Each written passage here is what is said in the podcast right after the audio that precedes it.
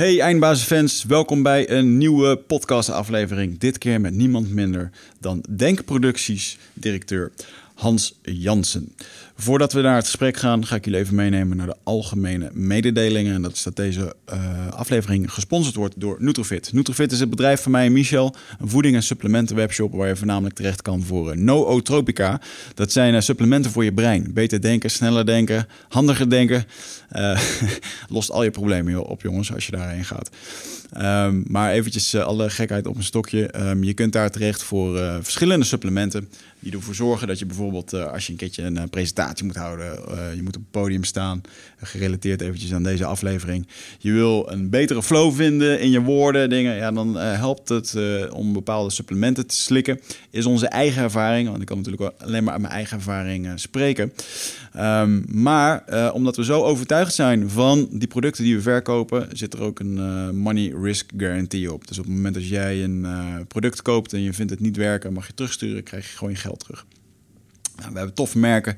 Uh, in de biohackerswereld noemt men dat uh, bulletproof. kennen jullie vast wel, de biohacking koffie. De ochtends dat je koffie drinkt met boter en MCT-olie, waardoor je super scherp blijft. Sharp as a knife. daarnaast hebben we toffe merken zoals Onnet, waar we trots distributeur van zijn. En voor degene die Joe Rogan luisteren, de podcast uit Amerika, de podcast King from America, dan zal je vast wel bekend zijn met deze terminologie. Um, daarnaast een workshop van mij, Wigert, op 14 oktober in, uh, onder de rok van uh, Amsterdam een uh, workshop overleven in de moderne jungle. Vind jij het lastig om bij je gevoel te komen? Of wil je, heb je bepaalde doelen, maar komen die gewoonweg niet van de grond? Vind je dat je veel in je hoofd zit, omdat je alleen maar aan het denken, pijnzen en overdenken bent? Dan ben je helemaal welkom bij mij op de workshop Overleven in de moderne jungle. Dan gaan we een dag lang duiken in ja, persoonlijk leiderschap. Dus um, heldere doelen stellen. Wat wil je nou eigenlijk in het leven? En dat gaan we gelijk koppelen aan uh, een stukje uh, fysiek werk. Dus het wordt een hele actieve en fysieke dag. Want in je hoofd kan je niet voelen wat je wilt. En in je lichaam wel. En wat we gaan doen in die dag, gaan we zorgen dat je uit je hoofd in je lichaam komt. Dat doen we door middel van uh, dynamische meditaties, bio-energetische oefeningen. En daar kan je het best eventjes voor kijken op mijn, mijn website wichertmeerman.com. En dan zie je rechtsbovenin een knopje workshop. Kan je jezelf opgeven. Met alle reviews van de vorige keer. Vorige keer kreeg hij een 8,8 van alle deelnemers. Er staan ook tal van video's op, dus uh, laat je vooral even informeren door hen. Dan hoef je het niet van mij uh, te horen. Ik hoop dat je daarbij bent. Gaan we door naar. Uh, nee, ik vergeet er nog even één ding. Michel en ik die zijn nog bezig met een nieuwe groep masterminders op te zetten. Dat wil zeggen, we gaan met ondernemers aan de slag een jaar lang. om ze te coachen, om ze te helpen bij hun onderneming. En dat doen we via onze mastermind. Super tof programma, ondersteund door het 12 Waves protocol. Waarbij we ja, dat heeft Michel gecreëerd en dat is echt een waanzinnig protocol om jezelf uh, je toekomst uit te stippelen. Kleine behapbare uh, stapjes daarvan te maken, van al je grote dromen. En om daar vervolgens met een bepaald systeem aan te gaan werken. En dat doen we met een aantal eh, meetings per jaar komen bij elkaar. En zo kunnen we elkaar eh, accountable houden. Michel en ik zullen jou achter je volle aanzitten. En de dagen worden gevuld met interessante sprekers die jou van allerlei leren om je onderneming naar een hoger punt eh, te levelen. En uiteindelijk moet je het natuurlijk gewoon zelf gaan doen. En dat doen, ja, dat is iets wat, uh, wat wel gelijk staat aan het meedoen met deze mastermind. We willen alleen ondernemers die het ook echt willen. En die gewoon die daarvoor willen investeren. En accountable gehouden willen worden. Dus daarvoor ben je helemaal welkom bij onze mastermind. kijk daarvoor eventjes bij ons op de website op eindbazen.nl. En daar zie je op de voorpagina een, een kopje naar onze mastermind. Daar kan je dus terecht. Oké, dan gaan we door met onze podcast Held van vandaag. En dat is Hans Jansen. Nou, onze podcast draait natuurlijk over... draait omtrent persoonlijke groei, persoonlijk leiderschap. En ja, ik moet toch eigenlijk wel zeggen dat Hans Jansen is toch wel een beetje de, de UFC onder uh, de persoonlijk leiderschapsevenementen in Nederland. hij is namelijk de oprichter van Denkproducties. En Denkproducties die creëert hoogwaardige evenementen voor, voor bedrijven, maar ook voor mensen die geïnteresseerd zijn, voor professionals, omtrent van allerlei uh, gave onderwerpen. Bijvoorbeeld met gasten die eerder bij ons in de studio zijn geweest. Uh, ik noem eventjes uh, marketinggoeroe Jos Burgers. Remco Klaassen, die binnenkort ook weer bij ons in de studio zal komen. Um, En ja, die heeft echt een, een batterij aan goede sprekers en, uh, en fantastisch neergezette evenementen met mooie producties. het was dan ook eens een keertje mooi om te spreken met Hans, die achter de schermen dit allemaal regelt. Uh, want waar hij mensen op een groot podium zet, uh, zo bescheiden is hij zelf. En uh, ja, dat is mooi om hier te horen in de studio hoe dat, dat dan gaat. Om zo'n, hoe krijg je nou zo'n evenement gevuld? wat zijn de voorwaarden die, die hij eraan stelt? Ja, en om het even mee te geven, jongens, ik geloof dat hij binnenkort zelfs Obama, president Obama, voormalig president Obama, naar Nederland haalt. En dat zijn behoorlijke namen. die krijg je niet zomaar. Uh, erg interessant om uh, van deze man te mogen leren en uh, een hele eer om hem in de podcast te krijgen. Ik wens jullie heel veel luisterplezier naar deze podcast. Eindbazen wordt gesponsord door Nutrofit. De webshop voor natuurlijke voedingssupplementen en trainingsmaterialen die je helpen bij het verkrijgen van Total Human Optimization. Nutrofit is hofleverancier van merken zoals Onnit, Natural Stacks en Bulletproof Coffee. Probeer onze producten zonder risico door onze money back guarantee. Bezoek ons op www.nutrifit.nl. Bestel je voor 9 uur s avonds, dan zorgen wij dat jouw bestelling de volgende dag geleverd wordt.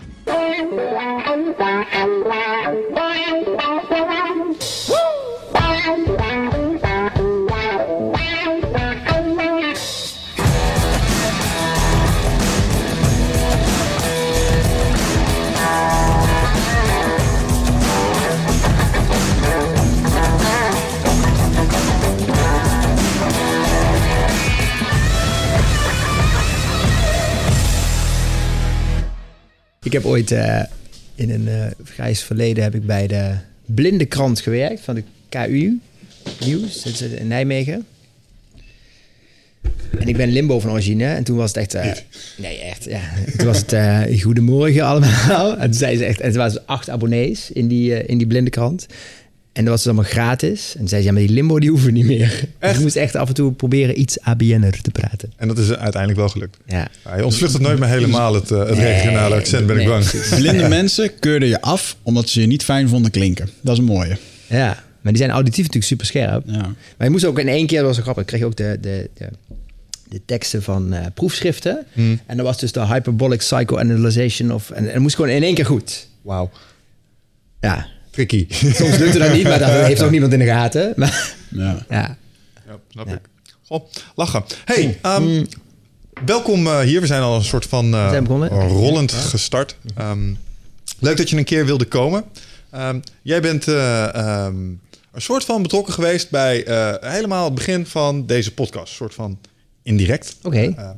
we zijn natuurlijk klein begonnen in ons eigen netwerkje met de eerste gasten sprokkelen. En uh, uiteindelijk uh, hebben wij een paar gasten uh, waar we naar kunnen terugwijzen, waarvan we achteraf kunnen zeggen: ja, dat waren een soort van springplanken. Die lieten aan andere mensen zien dat, het, dat het misschien wel iets had, die podcast, en dat het misschien wel interessant was om daar te zitten.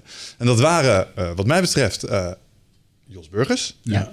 en Remco Klaassen, onder andere. Ja. En wat die overeenkomstig hebben met jou, is dat je bent eigenlijk nou, niet helemaal een baas, zijn zelfstandige ondernemers, maar uh, jij hebt wel een organisatie waarbij jij mensen van dat kaliber uh, verzamelt, op podia zet, uh, trainingen laat geven en dat soort dingen. Jij bent het grote brein achter denkproducties.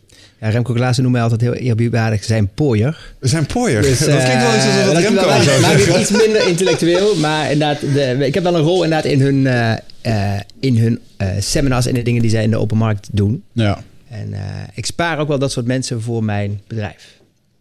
Dus dat is ook de, de, de uitdaging om steeds mensen te vinden met en een goed verhaal uh, en die het mooi kunnen brengen. Ja. En Jos en Remco zijn er natuurlijk wel mijn, uh, ja, een van de favorieten in. Hoe zou je jouw um, etalage, mag je bijna hoe beschrijf je jouw etalage aan mensen en bedrijven je doet? Want um, zoals ik het zie is het een um, hogere kwaliteit sprekers op het gebied van ondernemer persoonlijk leiderschap.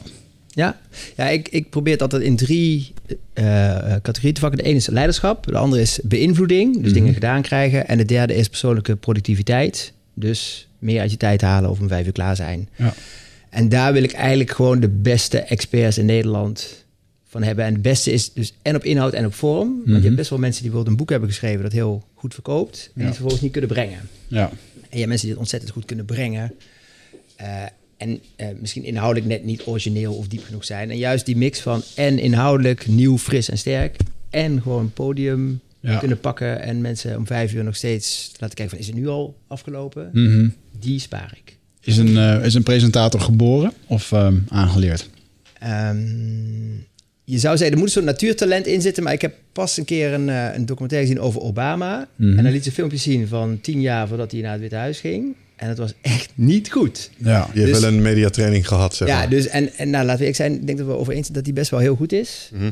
Eh, en toen ik dat eerste filmpje zag, toen dacht ik, daarvan zou je nu naar kunnen kijken en zou je denken, dat wordt nooit wat.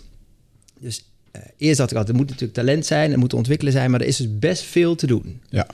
En ehm, eh, dus met een beetje aanleg en heel veel doen, kom je volgens mij heel ver. En waar zit hem dan dat verschil in? Als je dan kijkt naar zo'n Obama in het begin en hoe die zich later manifesteerde. Wat was hij dan beduidend beter gaan doen, waardoor jij de indruk kreeg, als iemand die daar iets van weet, van, oh, je kunt het dus toch leren. Wat deed hij anders? Nou, dus dat het- het allerbelangrijkste is volgens mij is dat je comfort uitstraalt.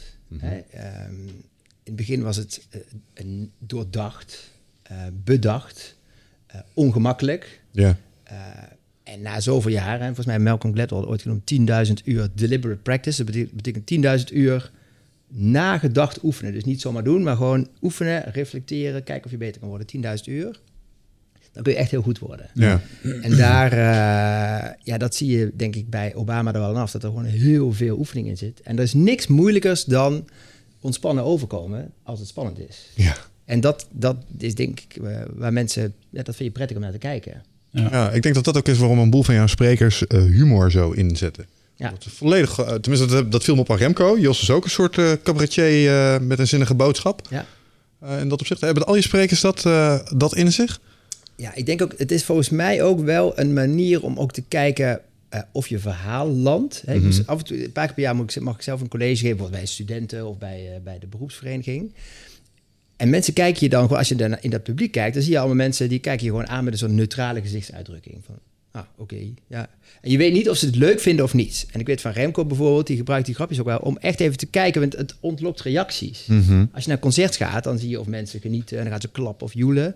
Maar dat gaan ze niet doen bij een presentatie. Ja. Dus uiteindelijk is het ook een soort stijlding. Maar je, ziet ook, je krijgt ook instant feedback over of je het publiek te pakken hebt. Het is een, ah ja, ja het is heel instrumenteel op die manier. Ja, en ik denk wel dat, dat meer mensen dat doen. Plus dat het natuurlijk, als je een uur de tijd hebt, ja, dan wil je wel dat het een klein beetje leuk eh, is. En al is het maar, je merkt vaak bij een spreker, bij de eerste relativerende of leuke opmerking voel je een soort van ontspanning door het publiek komen van, ha, we zijn, we zijn bezig, we zijn los, het is, het is nu eh, Ja. gezellig. Ja, dat is wel dat is grappig. Dat is wel een soort, een soort moment in een, eh, in, een, in, een, in een lezing inderdaad. Dat je gaat luisteren, want je weet niet helemaal hoe deze persoon is. En dan ergens eh, bepaal je, oh ja, dit wordt lachen. Of, Ja. of, of dit wordt vreselijk. Want deze, en ik hoor je daar iets belangrijks in zeggen. Eh, relativerende opmerking, is dat daar doorslaggevend in, denk je? Om, om dat gevoel te krijgen van, ah, dit wordt wel een leuke avond. Ja, je wil vooral het gevoel hebben, denk ik, dat iemand het zelf ook naar zijn zin heeft. Ah. Eh, en als je zelf relativering hebt, dan is het natuurlijk al dat is heel innemend. Vinden mensen heel fijn. Ehm, mensen die dus heel erg voor jou voor zich aan het winnen zijn, en dat je dat door hebt, nou, dat is gewoon pijnlijk om naar te luisteren. Mm. Ik heb ooit één seminar gehad dat gewoon echt niet werkte. En waar, waar je dan in de loop van de tijd gewoon de stekker uit moet trekken. Dat was geen goed. eh, en, en daarvan- Tijdens het seminar tijdens zelf? het seminar. Dat Oh. was achteraf de beste marketingtruc ever, maar dat was niet de bedoeling. Maar je merkte daar gewoon na een half uur van... oeh, deze spreker heeft ze niet te pakken. Ja. En je voelt een soort mentale afstand komen tussen die... Hoe blaas je dat af? Hoe, doe- Eh, hoe, doe je dat elegant? eh, ik probeer me deze situatie voor te stellen en ik uh, tenen kom het. Nee, elegant kan niet. Die, eh, eh, het was een nieuw programma. En ik had die spreker al een keer gezien, maar een heel andere context. En het was een hele leuke, eh eh, amicale man. En dat heel goed voorbereid, maar die zat dus heel erg eh, eh, hoog in zijn stress. Ja. En die begon een beetje ongemakkelijk, een beetje onhandig. En het was een nieuw programma. En bij ons is dat een nieuw programma, dat breng je uit. En dan komen je beste klanten. Die denken dan, hé, hey, wat hebben ze nou weer bedacht? Eh, dus ik keek in de zaal en ik zag allemaal eh, mensen. En, en het begin was een beetje onhandig. En mensen beslissen inderdaad binnen 30 minuten, als je het even heel breed trekt, maar soms al binnen vijf. Van, ga ik deze persoon als autoriteit accepteren of volgen? Ja. En ik merkte op een gegeven moment dat het, dat het ongemak, dat het even afsloeg. Dat mensen dachten, hmm, wat is dit?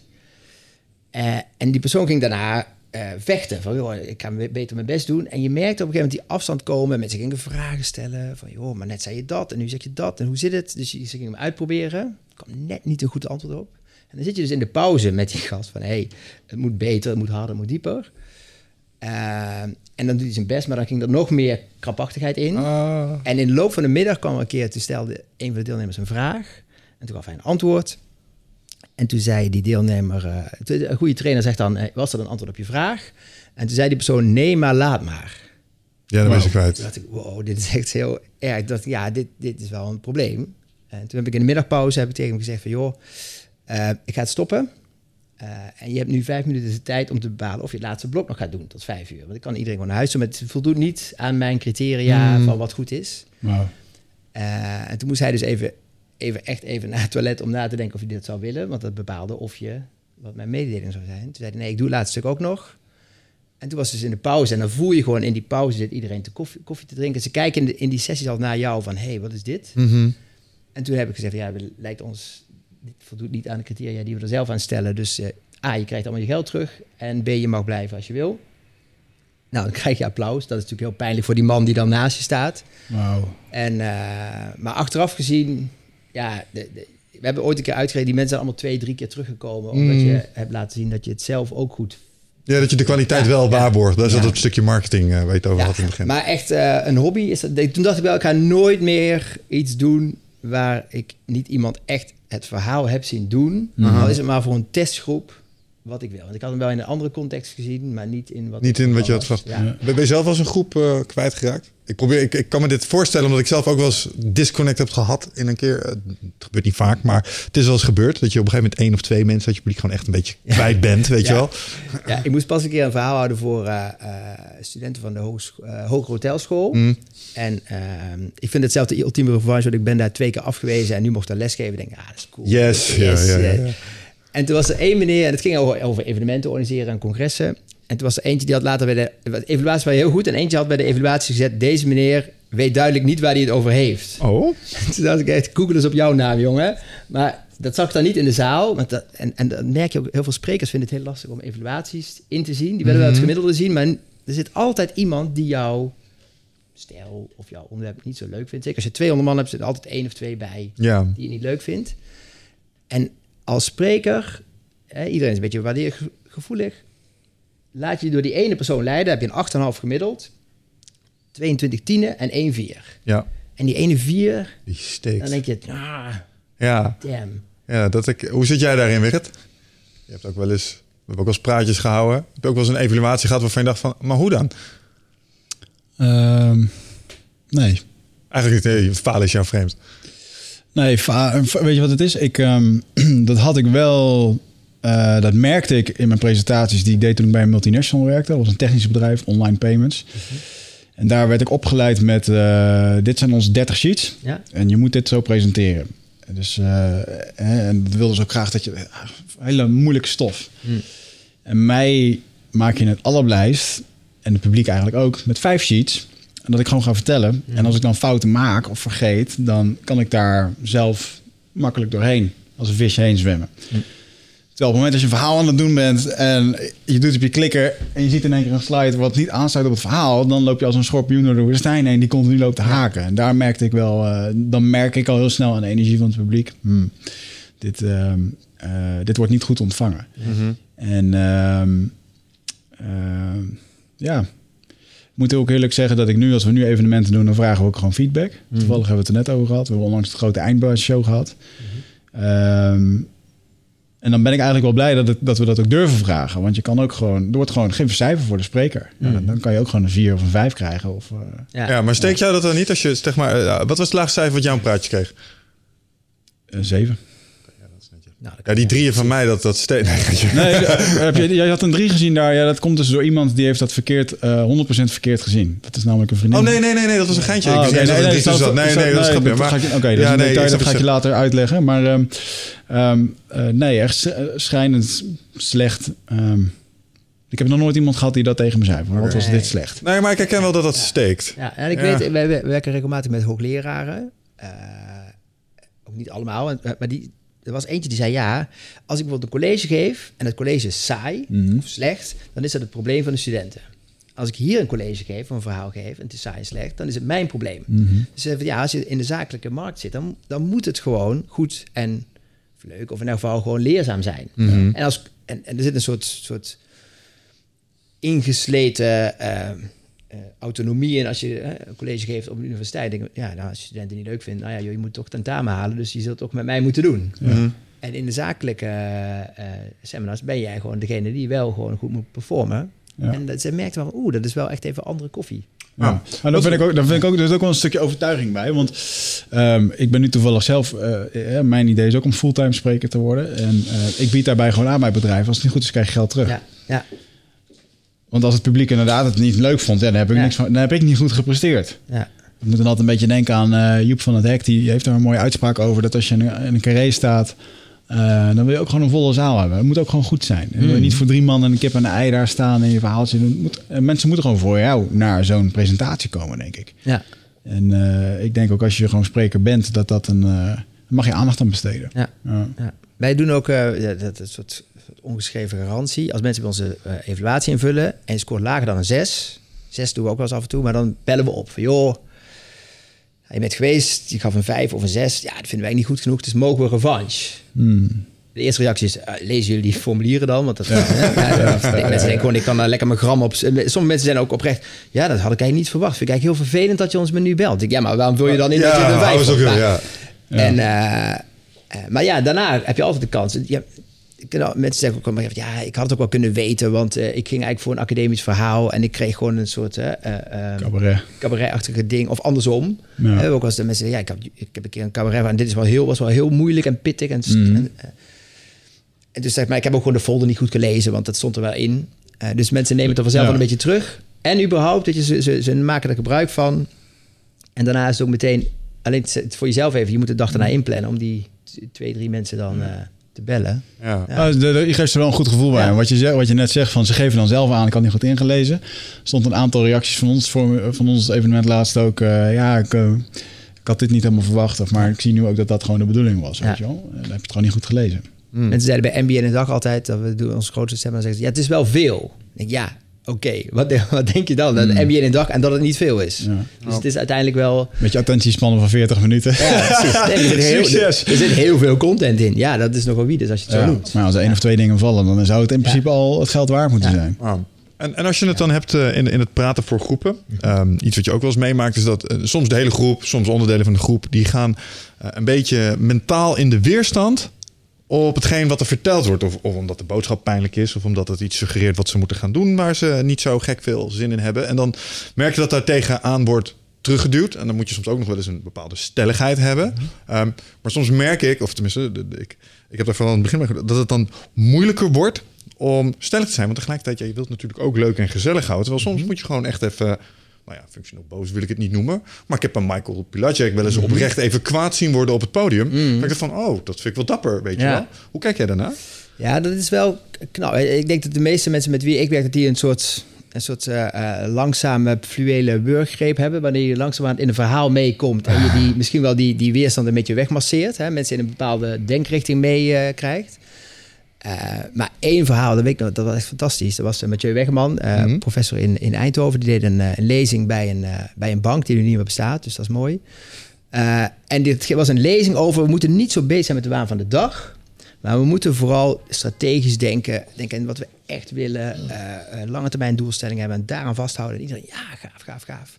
Gaan we doen. En dat hij dus eh, eh, een lezing, dat was pauze. En dan na de pauze moesten mensen eh, gaan werken aan wat willen we dan echt. Maar daarvoor was eigenlijk van, willen we eigenlijk af van die waan van de dag. En willen we vooral gaan werken aan onze lange termijn doelen. En ons niet laten afleiden. Nou, prima. In de pauze, wat gebeurt er? Al die gasten gaan op hun telefoon en gingen naar de beurskoersen kijken.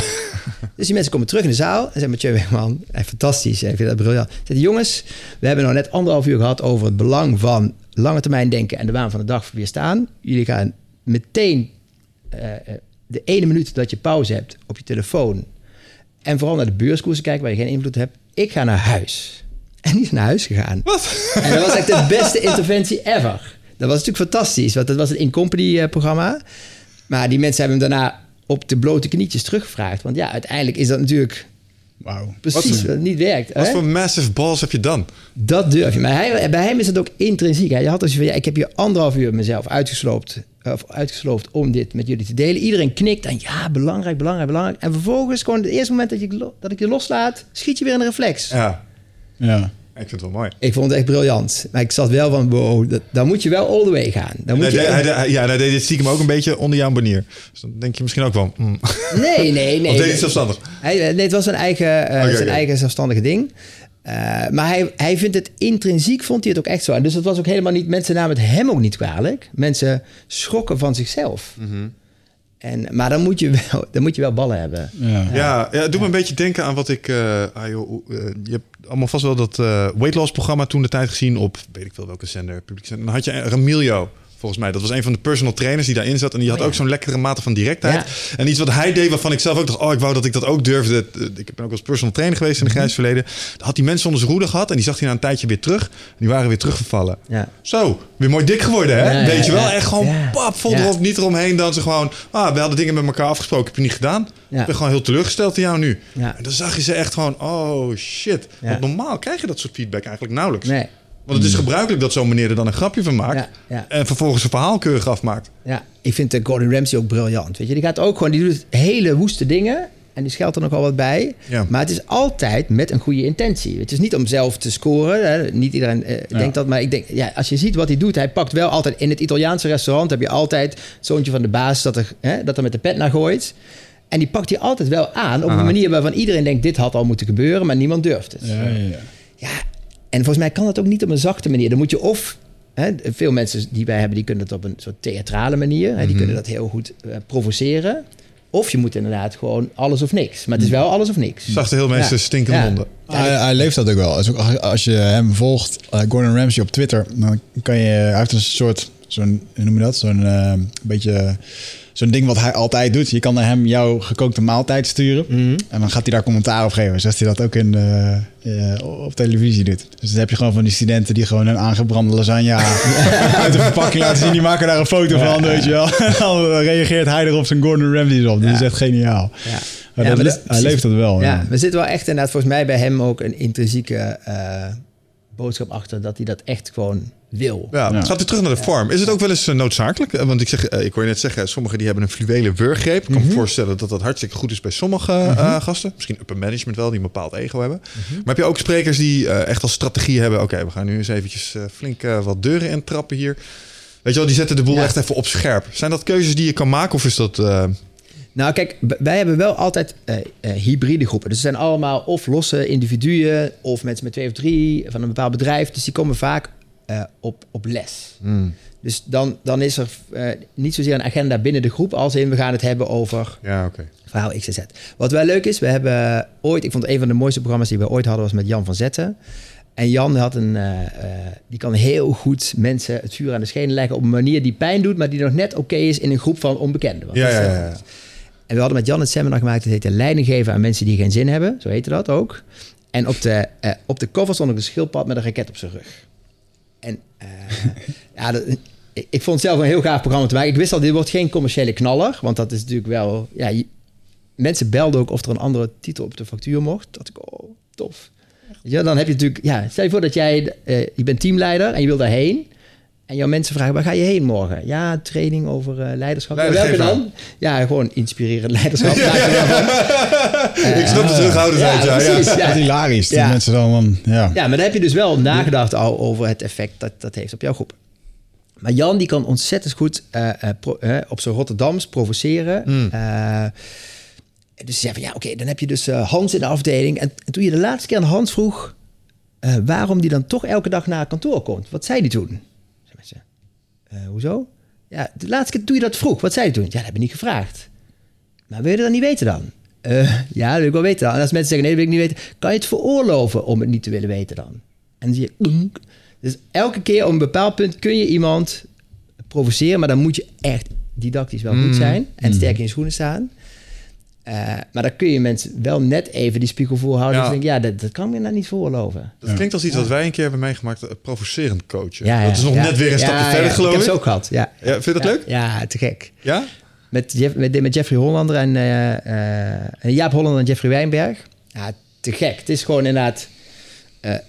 maar het moet functioneel zijn. Hè? Dus Ja, het ja, moet, het moet ook, je moet het ook toepassen als niks anders meer werkt. En dat is misschien ook wel het geval met echt die, die, die, die harde confrontatie.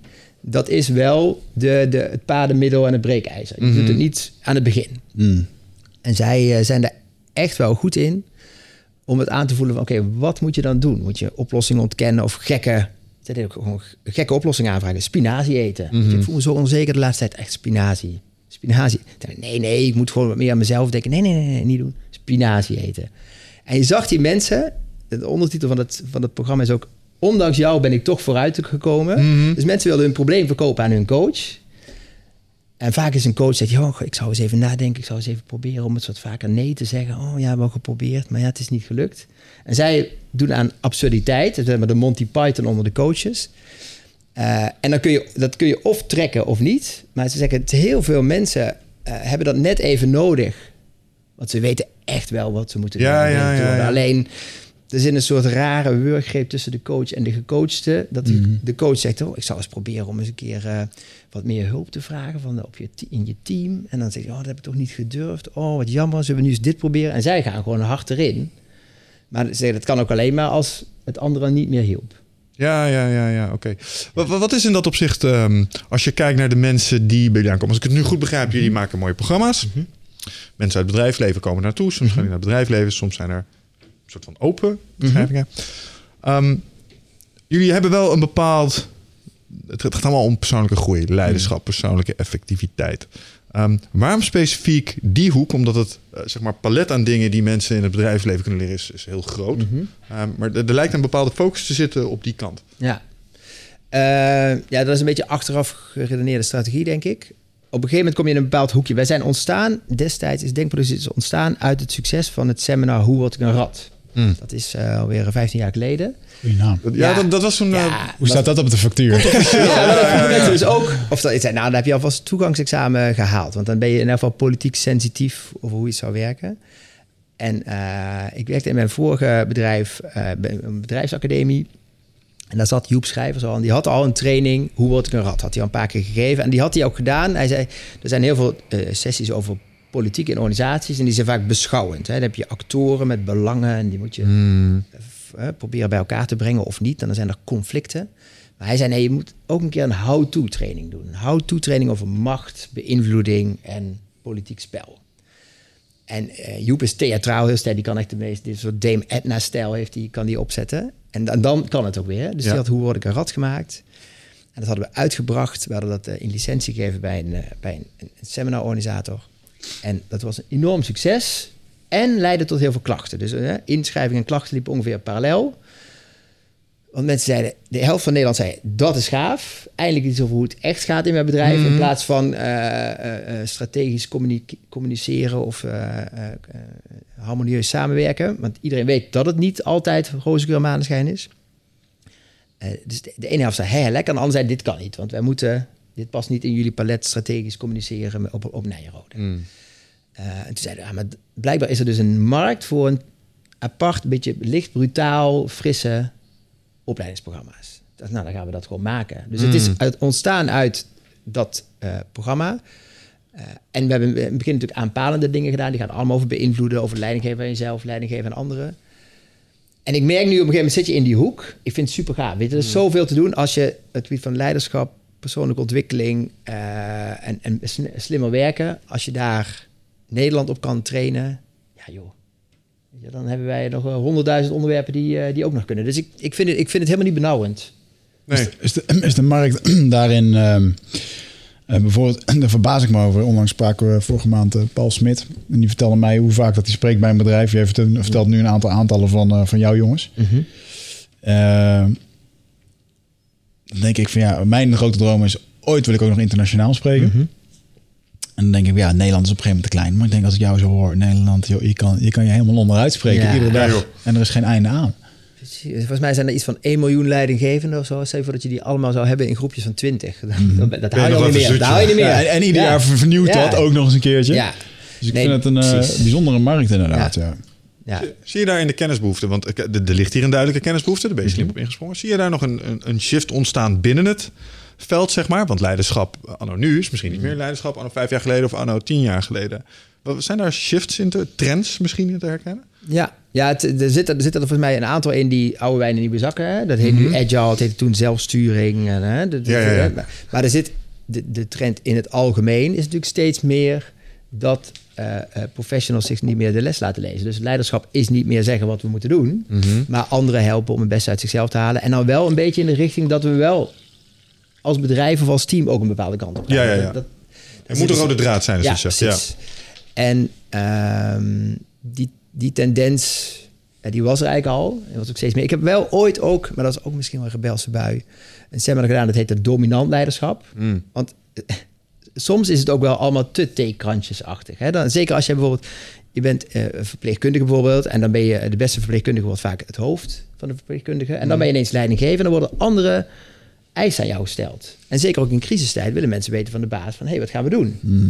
Dus dan moet je ook een bepaalde afstand houden. Eh, kan je niet meer naar eh, alle teamborrels of kun je niet meer alle verjaardagen. Dus, moet je soms ook mensen teleurstellen en kun je niet ook weer vrienden blijven. Dus dat is Mhm. altijd een, hadden we ook een lezing over eh, eh, iemand die een boek had geschreven over de stijl van Gordon Ramsay.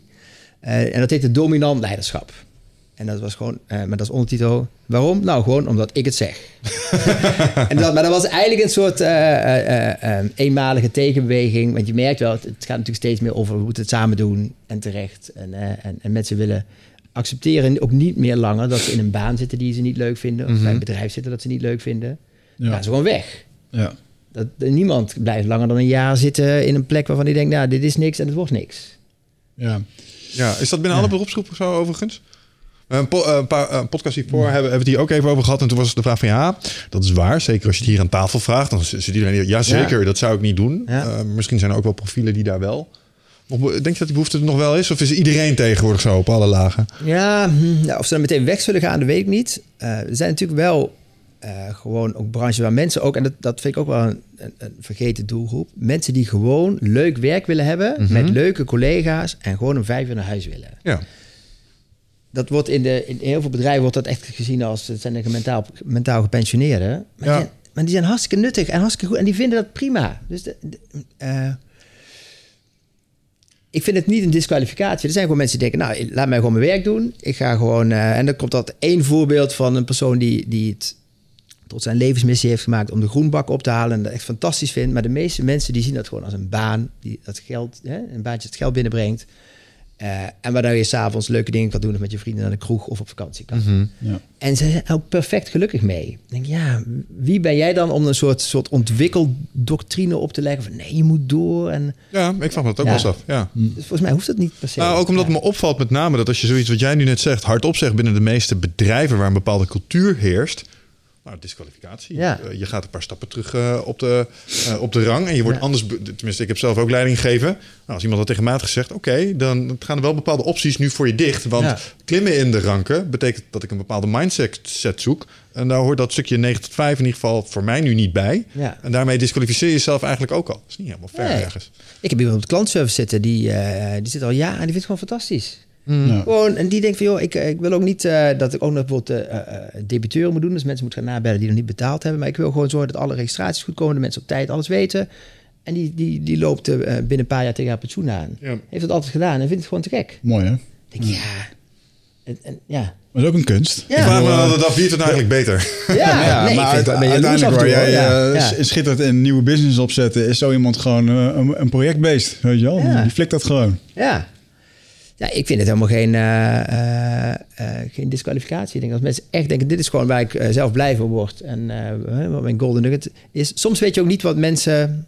Soms weet je ook niet wat mensen bijvoorbeeld in een thuissituatie hebben. Mhm. Dus stel je voor dat je thuis echt gewoon complex en lastig hebt... en dingen moeten voor elkaar boksen. Dan is het misschien wel fijn... Om doet mantelzorg of wat dan Ja. ook. Ja, zeker. zeker. Gewoon lekker op je, op, je, op je werk wel gewoon je best doen en je kennis laten, laten werken. Maar niet per se weer hele enge, spannende dingen te doen. Ik bijvoorbeeld, ik, ik, ik beleg niks. Weet je, ik heb een bed- eigen bedrijf, dat is al spannend zat. Ik heb een ander bedrijf erbij. Dus ik ga niet ook nog met in aandelen beleggen. Ik denk, oh, dat vind ik doodeng. Dus ik heb gewoon, gewoon een spaarrekening. Ja, daar heb je geen ruk aan, maar het is wel stabiliteit. Ja. Op een gegeven moment wil je volgens mij ergens wel... Ergens wil je risico lopen en, en, en onzekerheid aan hebben, maar niet op alles. Nee, dat snap ik. Eh, Ik, heb, even- ik maak in de training daar nog wel eens een grapje over dat tot voordat ik ging beleggen was het ontbijt voor mij altijd ergens wel een momentje van rust. Ja, het nieuws wat voorbij komt is niet altijd even vrolijk. Maar ik wist altijd één ding zeker. Er komen allemaal van die cijfers onderlangs. Ja, ja. Ik weet niet wat die dingen betekenen, maar ik weet dat één iemand ter wereld die heeft hier in ieder geval ongelooflijk stress van, maar ik ben het niet. Nee. En inmiddels snap je iets beter wat er gebeurt, dus hoor je ook een beetje bij die groep mensen, maar ik herken wat je zegt. Ja. Het is weer iets om je druk over te maken. Ja, en waar je dus echt geen invloed op hebt. Want dat Ja. lijkt me echt verschrikkelijk. Dat je denkt, nou, ik heb bijvoorbeeld 100.000 eh, euro gestopt in, eh, in, in, eh, in Shell. En Shell heeft een stom, stommiteit begaan eh, en, en wordt gestraft. En het aandeel gaat 10% naar beneden. Ik denk, ja, daar, daar zit je dan met Ja. je centjes. Dus ik, nee, ik vind het te, te veel... eh, ja, heeft, heeft ook wel iets van casino-aspect. Ja, mij is uitgelegd dat als je eh, beleggen kan wel, moet je, moet je bepaalde strategieën hanteren. Dat is allemaal langer termijnwerk. Ja. Eh, maar wat je niet wil is eh daytraden of speculeren, want dat is Ja. Gokken. En niet, niet, niet die, eh, die tickettape volgen of de krant kijken. Nee, die kleine nee, palen. nee, Dat nee, is- nee. Ja, precies. Of van gisteren. Dan zit je te, te gokken op wat er gisteren het resultaat was. Ja, Ja. Nou, maar dat zeggen jongens zoals eh, Warren Buffett en eh, wie is, Tony Robbins heeft laatst ook zo'n belegboek geschreven. Wat zij ook eigenlijk zeggen is geen emotie, play the long Ja. game, zeg maar. Ja. Eh, het gaat in ieder geval tot nu toe, historisch gezien, nog steeds van linksonder naar rechtsboven. Ja, ja. Het schommelt wel, maar dat is nog steeds de trend. Mm. Zet daar alsjeblieft op in en ga niet in, de, in die marges lopen kloten, want ja, dan moet je ernstig weten waar je mee bezig Ja. bent. En niet all in op bitcoin is ook verstandig. Nee, precies. Nee, nee, nee. Dat denk ik nu ook wel af en toe van, oh, dan zie ik dat ding weer in, eh, onderuit gaan. En denk ik, oh, lekker. Ja, lekker, gewoon ja. niks in gedaan hier. Want ja, want er zit, er, er zit natuurlijk een, een, een, een, een hebberigheid in iedereen. Als je denkt van, ja, het ging... En dan hoor je van mensen, ja, ik heb het gekocht Had bij ik eh, maar. 3,20 euro en het is nu 18.000. Haal je. Had Ik denk, nou, ik ja, heb dat- op het punt gestaan dat het 16.000 waard was. En dacht ik, ik ga dit voor 10.000 euro kopen. Ik ga, ik ga dat doen. En toen was mijn account was geblokkeerd. eh, dat ik, eh, ik moest nog een paspoort toesturen voor die, eh, voor die blockchain of zo. En dat was net voor dat crash. Ja, en op een gegeven moment, omdat waarschijnlijk omdat heel de wereld dat in één keer ging doen, zat er allemaal vertraging tussen. Ik kreeg ook mailtjes dat support het niet aankon. En eh, vijf dagen later was hij nog maar 11. Toen dacht ik, oké, dit was een sein van het universum. There Dit is een goede zet. Ja, ja, Niet, ja, ja. eh, ja, en dan, maar dan kun je zien, hè, want ik geloof 100% in die blockchain. Ik geloof dat het. ehm, ik kom zelf uit de online betalingwereld, eh, dus ik weet er wel wat van. Ehm, en ik weet ook nog een keertje dat de eigenaar van Bitcoin eh, nog een keer op een podium stond bij een financieel congres in zijn t-shirtje tussen de pakken. En dat iedereen dacht, ja, dit is gewoon eh, voor, drugs en wapenhandel online is dit top. Maar voor de, verder ja, had ik het toen maar gekocht voor een paar cent, weet je wel. Maar goed, die had ik maar en eh, oeh, eh, Ja. het was zoveel waard. Dat is echt killing voor, eh, Ja. voor dit soort beslissingen. Ja. En je gevoel erover, ja.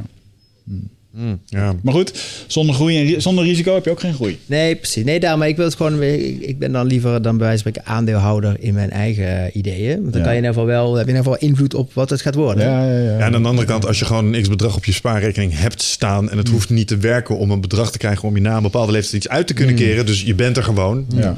De nood is gekraakt, zeg maar. Ja, dan maakt het eigenlijk ook helemaal niks meer uit. Ja. Dan zou ik het denk ik ook niet doen. Nee, je je moet eigenlijk zorgen dat je zoveel geld op je bankrekening krijgt... dat die 0,3% rente niet meer nodig is. Ja, dat, dat is eigenlijk wel... Dat is eigenlijk- niet aan de hand. Dat is een mooie filosofie, Nee, nee, nee. Mooi. Was dat ooit je, wat was eh, ooit je reden om zelfstandig ondernemerschap te doen? Was dat, was dat financieel? Van ik werk bij een baas, ik wil iets meer.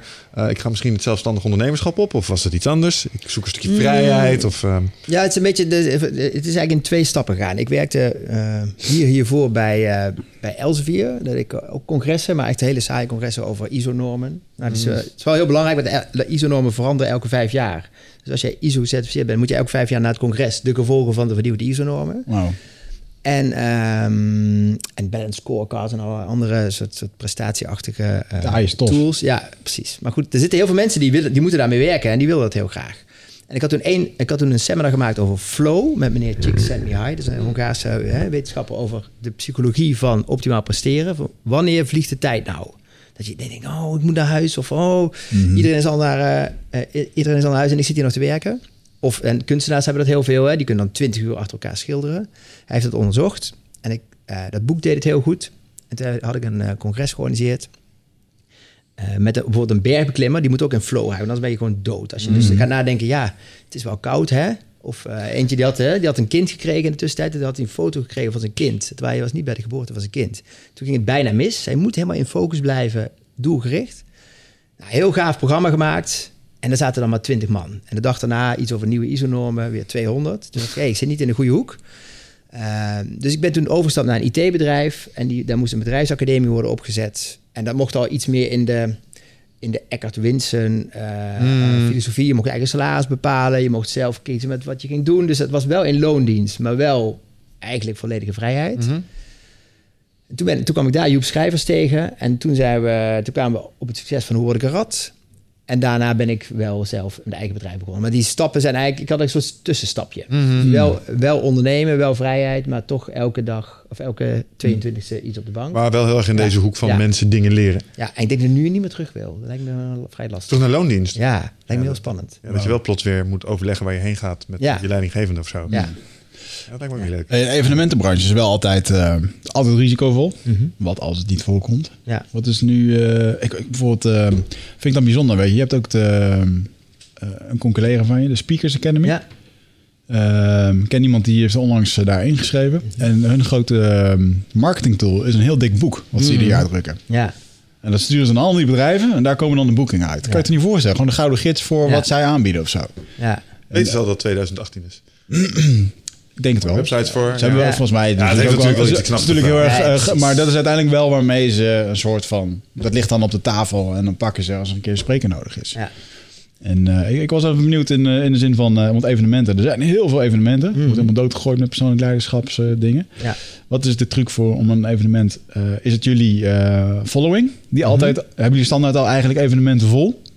Of moeten jullie wel echt verknokken om het vol te krijgen? je moet wel hard, hard werken. Het is, eh, wij zijn niet echt een sprekersboekingsbureau, maar wij doen eigenlijk, we maken zelf programma's. Ja, precies. Die, waar- met, waarbij het marktonderzoek is, zou ik het een leuk programma vinden? Ja, je moet uiteindelijk gewoon een programma maken, dat is gaaf.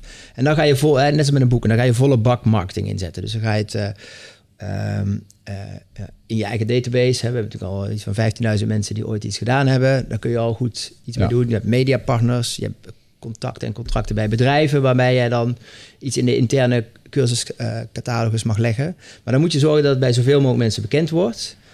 En dat vind ik ook nog wel steeds leuk. Als je een nieuw programma maakt, is het daarna... Vroeger was het bidden bij de fax. Maar, dan nu is het niet, maar nu is het bidden bij de inbox.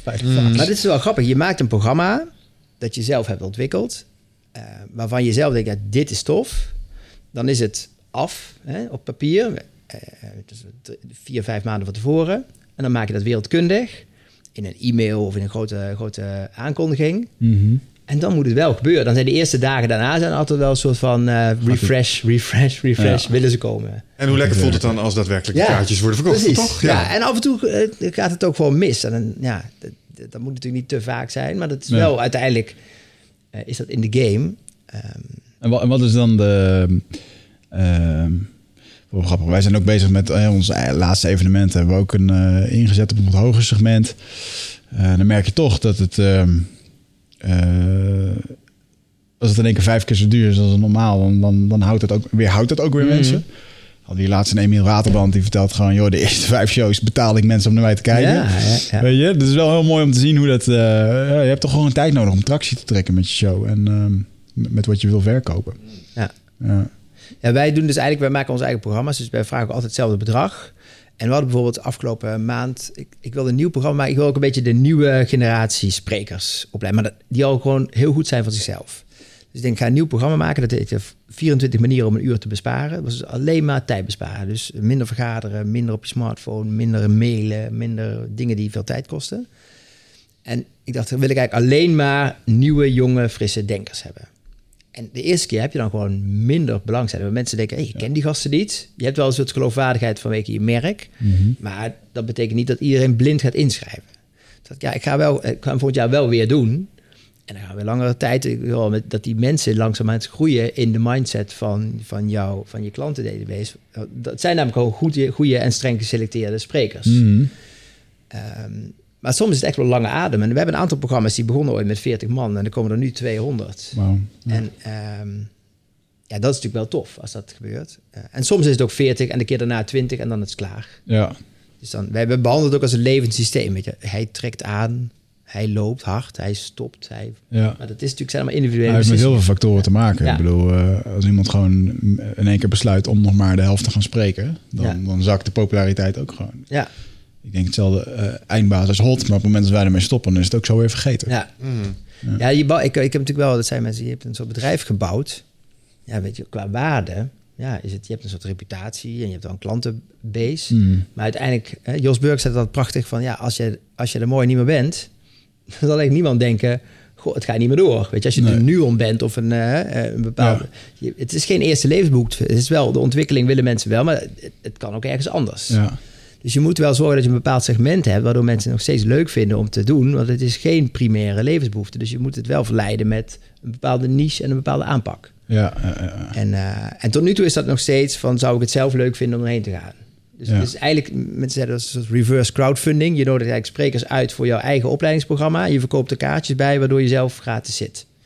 Ja, zo kan, kun je het ook zien. Ook een strategie? Ja, toch? ja, dat is ook een strategie, Ja, precies. Ja. Ja. dus, Zo, eh, zo zijn wij ooit deze podcast ja. gestart, om, omdat we eigenlijk mensen wilden spreken in hun podcast. Maar dat gaat Ja. toch nooit lukken. Nou, als je dan je eigen podcast hebt, dan eh, kun je ze daar misschien ooit Ja, nog eens een keer precies. uitnodigen. ja. Ja, ja, ja. Ja, dat is het hele idee. Hey, maar wat vind je zelf leuk dan? Eh, want je zegt, eh, nou, het moet eh, door de belangrijkste selectie heen, namelijk ikzelf. Mhm. Waar ga je op aan als je selecteert? Bijvoorbeeld eh, waar, eh, een Jos, een Remco. Wat hebben die mensen overeenkomstig waardoor jij denkt, that's it.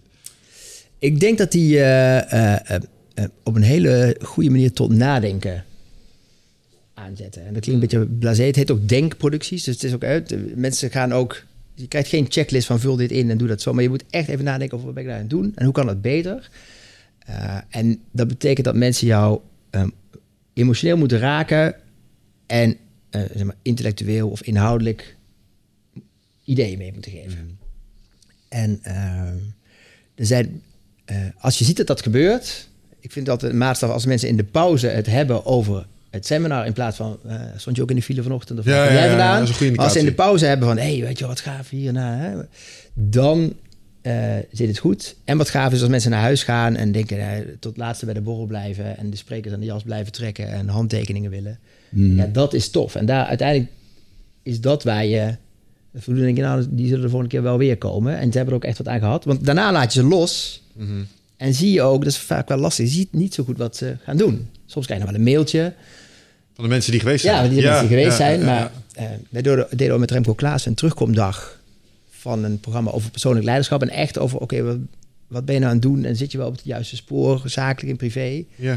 deden een onverwachte terugkomdag. Konden mensen terugkomen om nog eh, hun, hun vragen te delen. En toen hoorde je, eh, ik heb mijn baan opgezegd.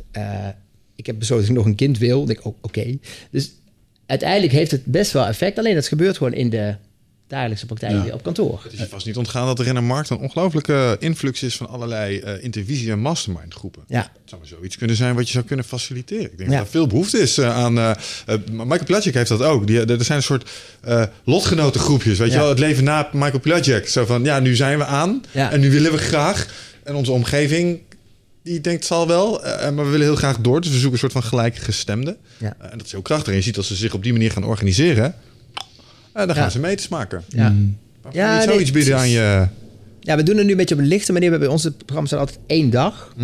Eh, ik weet niet hoe lang de, die, de programma's van Michael zijn. Ik merk dat bij één dag moet je niet bij wijze van spreken een heel jaar aan vastplakken. Eh, dus wat we wel eens eh, eh, doen is dat je inderdaad een buddy hebt in je eigen eh, Ja. du- gedurende de dag. En die mensen blijven ook met elkaar eh, dingen doen. Met zo'n terugkomdag merk je wel al. Hè, die terugkomdag komt niet iedereen. Mhm. Dus dan heb je al de, de, de beste selectie overgehouden. Die gaan vaak wel nog door. Ehm, we, hebben ook een groep, zijn, ja, ja. we hebben ook een groep die echt al het, eh, één of twee jaar door aan het gaan is. En die af en toe een mail van... hé, hey, eh, ik kan het adres van uh, Sjaak niet meer vinden. Heb je dat nog voor mij? Ja. Maar dat gaat ook een beetje buiten je...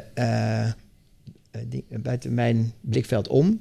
Ja. ja, want als je doel is om consistent gedrag te veranderen... Mhm. Ehm, ja, die kennisinjectie, dat ken ik ook wel. En dan, Ja. eh, dan ah ja, we gaan het doen. En dan kom je een half jaar tegen. Dat- Wat doe je nou nog dan? Ja, precies. Dit van, Ja. van dat hele verhaal.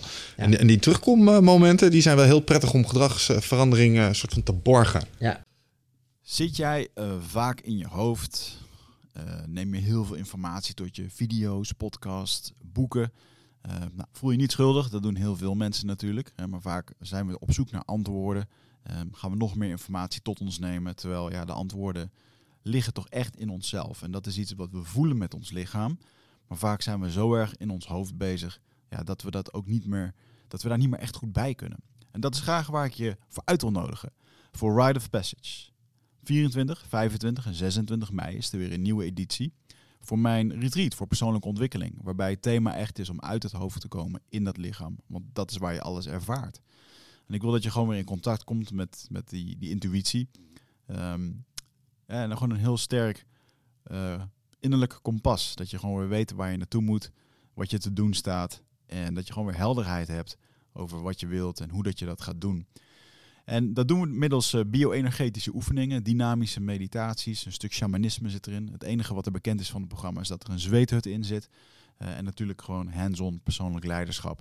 Uh, dit retreat krijgt een 9,2 gemiddelde van meer dan 331 deelnemers. Daar ben ik ontzettend trots op. Sterker nog, er is ook een money back guarantee. Vind je niks na drie dagen, krijg je gewoon je geld terug. Dus het enige risico dat je loopt, is dat je gelukkiger wordt. Klinkt dit als iets voor jou en durf je het aan? Dan zie ik je op Ride of Passage. Ga naar wichertmeerman.nl en klik op Retreat. Ja, wat wij wel doen, en dat is ook wel omdat dat vanuit het bedrijf wordt dat steeds meer gevraagd ook. Van joh, als ik uh, goed zo'n eendaagse soort mentale wasstraat, ja. maar dan. Uh, dus we hebben wel programma's. We zijn steeds aan het experimenteren van hoe lang, hoe diep, hoe, uh, hoeveel. Waarin we bijvoorbeeld een dag opnemen, stukjes video terugkijken met concrete opdrachten. Oké, okay, beleg eens een vergadering en bedenk, bespreek eens met elkaar punt 1, 2 en 3. Mm -hmm. Of ga eens een keer een wandeling doen met een collega en leg dit eens even aan hem voor. Dus we proberen wel stukken terug te halen uit het programma. Ja. En mensen dan te helpen in het toepassen in de waan van de dag. Want als je naar zo'n programma gaat, heb je de dag daarna straf. Want dan krijg je 90 mailtjes. Ja. En drie dingen die, uh, waarvan ze zeiden, ah, morgen is hij er weer. Dus eigenlijk word je meteen... De ultieme test is de eerste drie uur na een seminar. Want dan wil jij het toepassen. Heb je ja. je klapblok ja, ja, voorgeschreven. En ga je uh, tegelijkertijd weer vol de waan van de dag in. Dus wij proberen wel... Het, een van de dingen die we doen, is echt te gek... is een PowerPoint voor je team. Dan maken we een PowerPoint. Ja, het is soms te instrumenteel voor woorden. Uh, maar het helpt al. Dus ja. claim een half uurtje in de volgende teamvergadering... en bespreek gewoon, nou, ik heb dit geleerd... en volgens mij kunnen we er dit mee. Slim. En ja, het, is het feit dat je er gewoon aan hebt gedacht... want dat kunnen mensen ook wel zelf, het zijn hoogopgeleide ja. mensen... maar het feit dat je denkt van, ja, ik geef ze een klein nudge... duwtje de goede kant op... Ja dat helpt. Ja. Zeker. Dit ja, is het belangrijk van een presentatie. Ja. Succes ermee. Ja, Doe ermee wat je ja. ja slim inderdaad.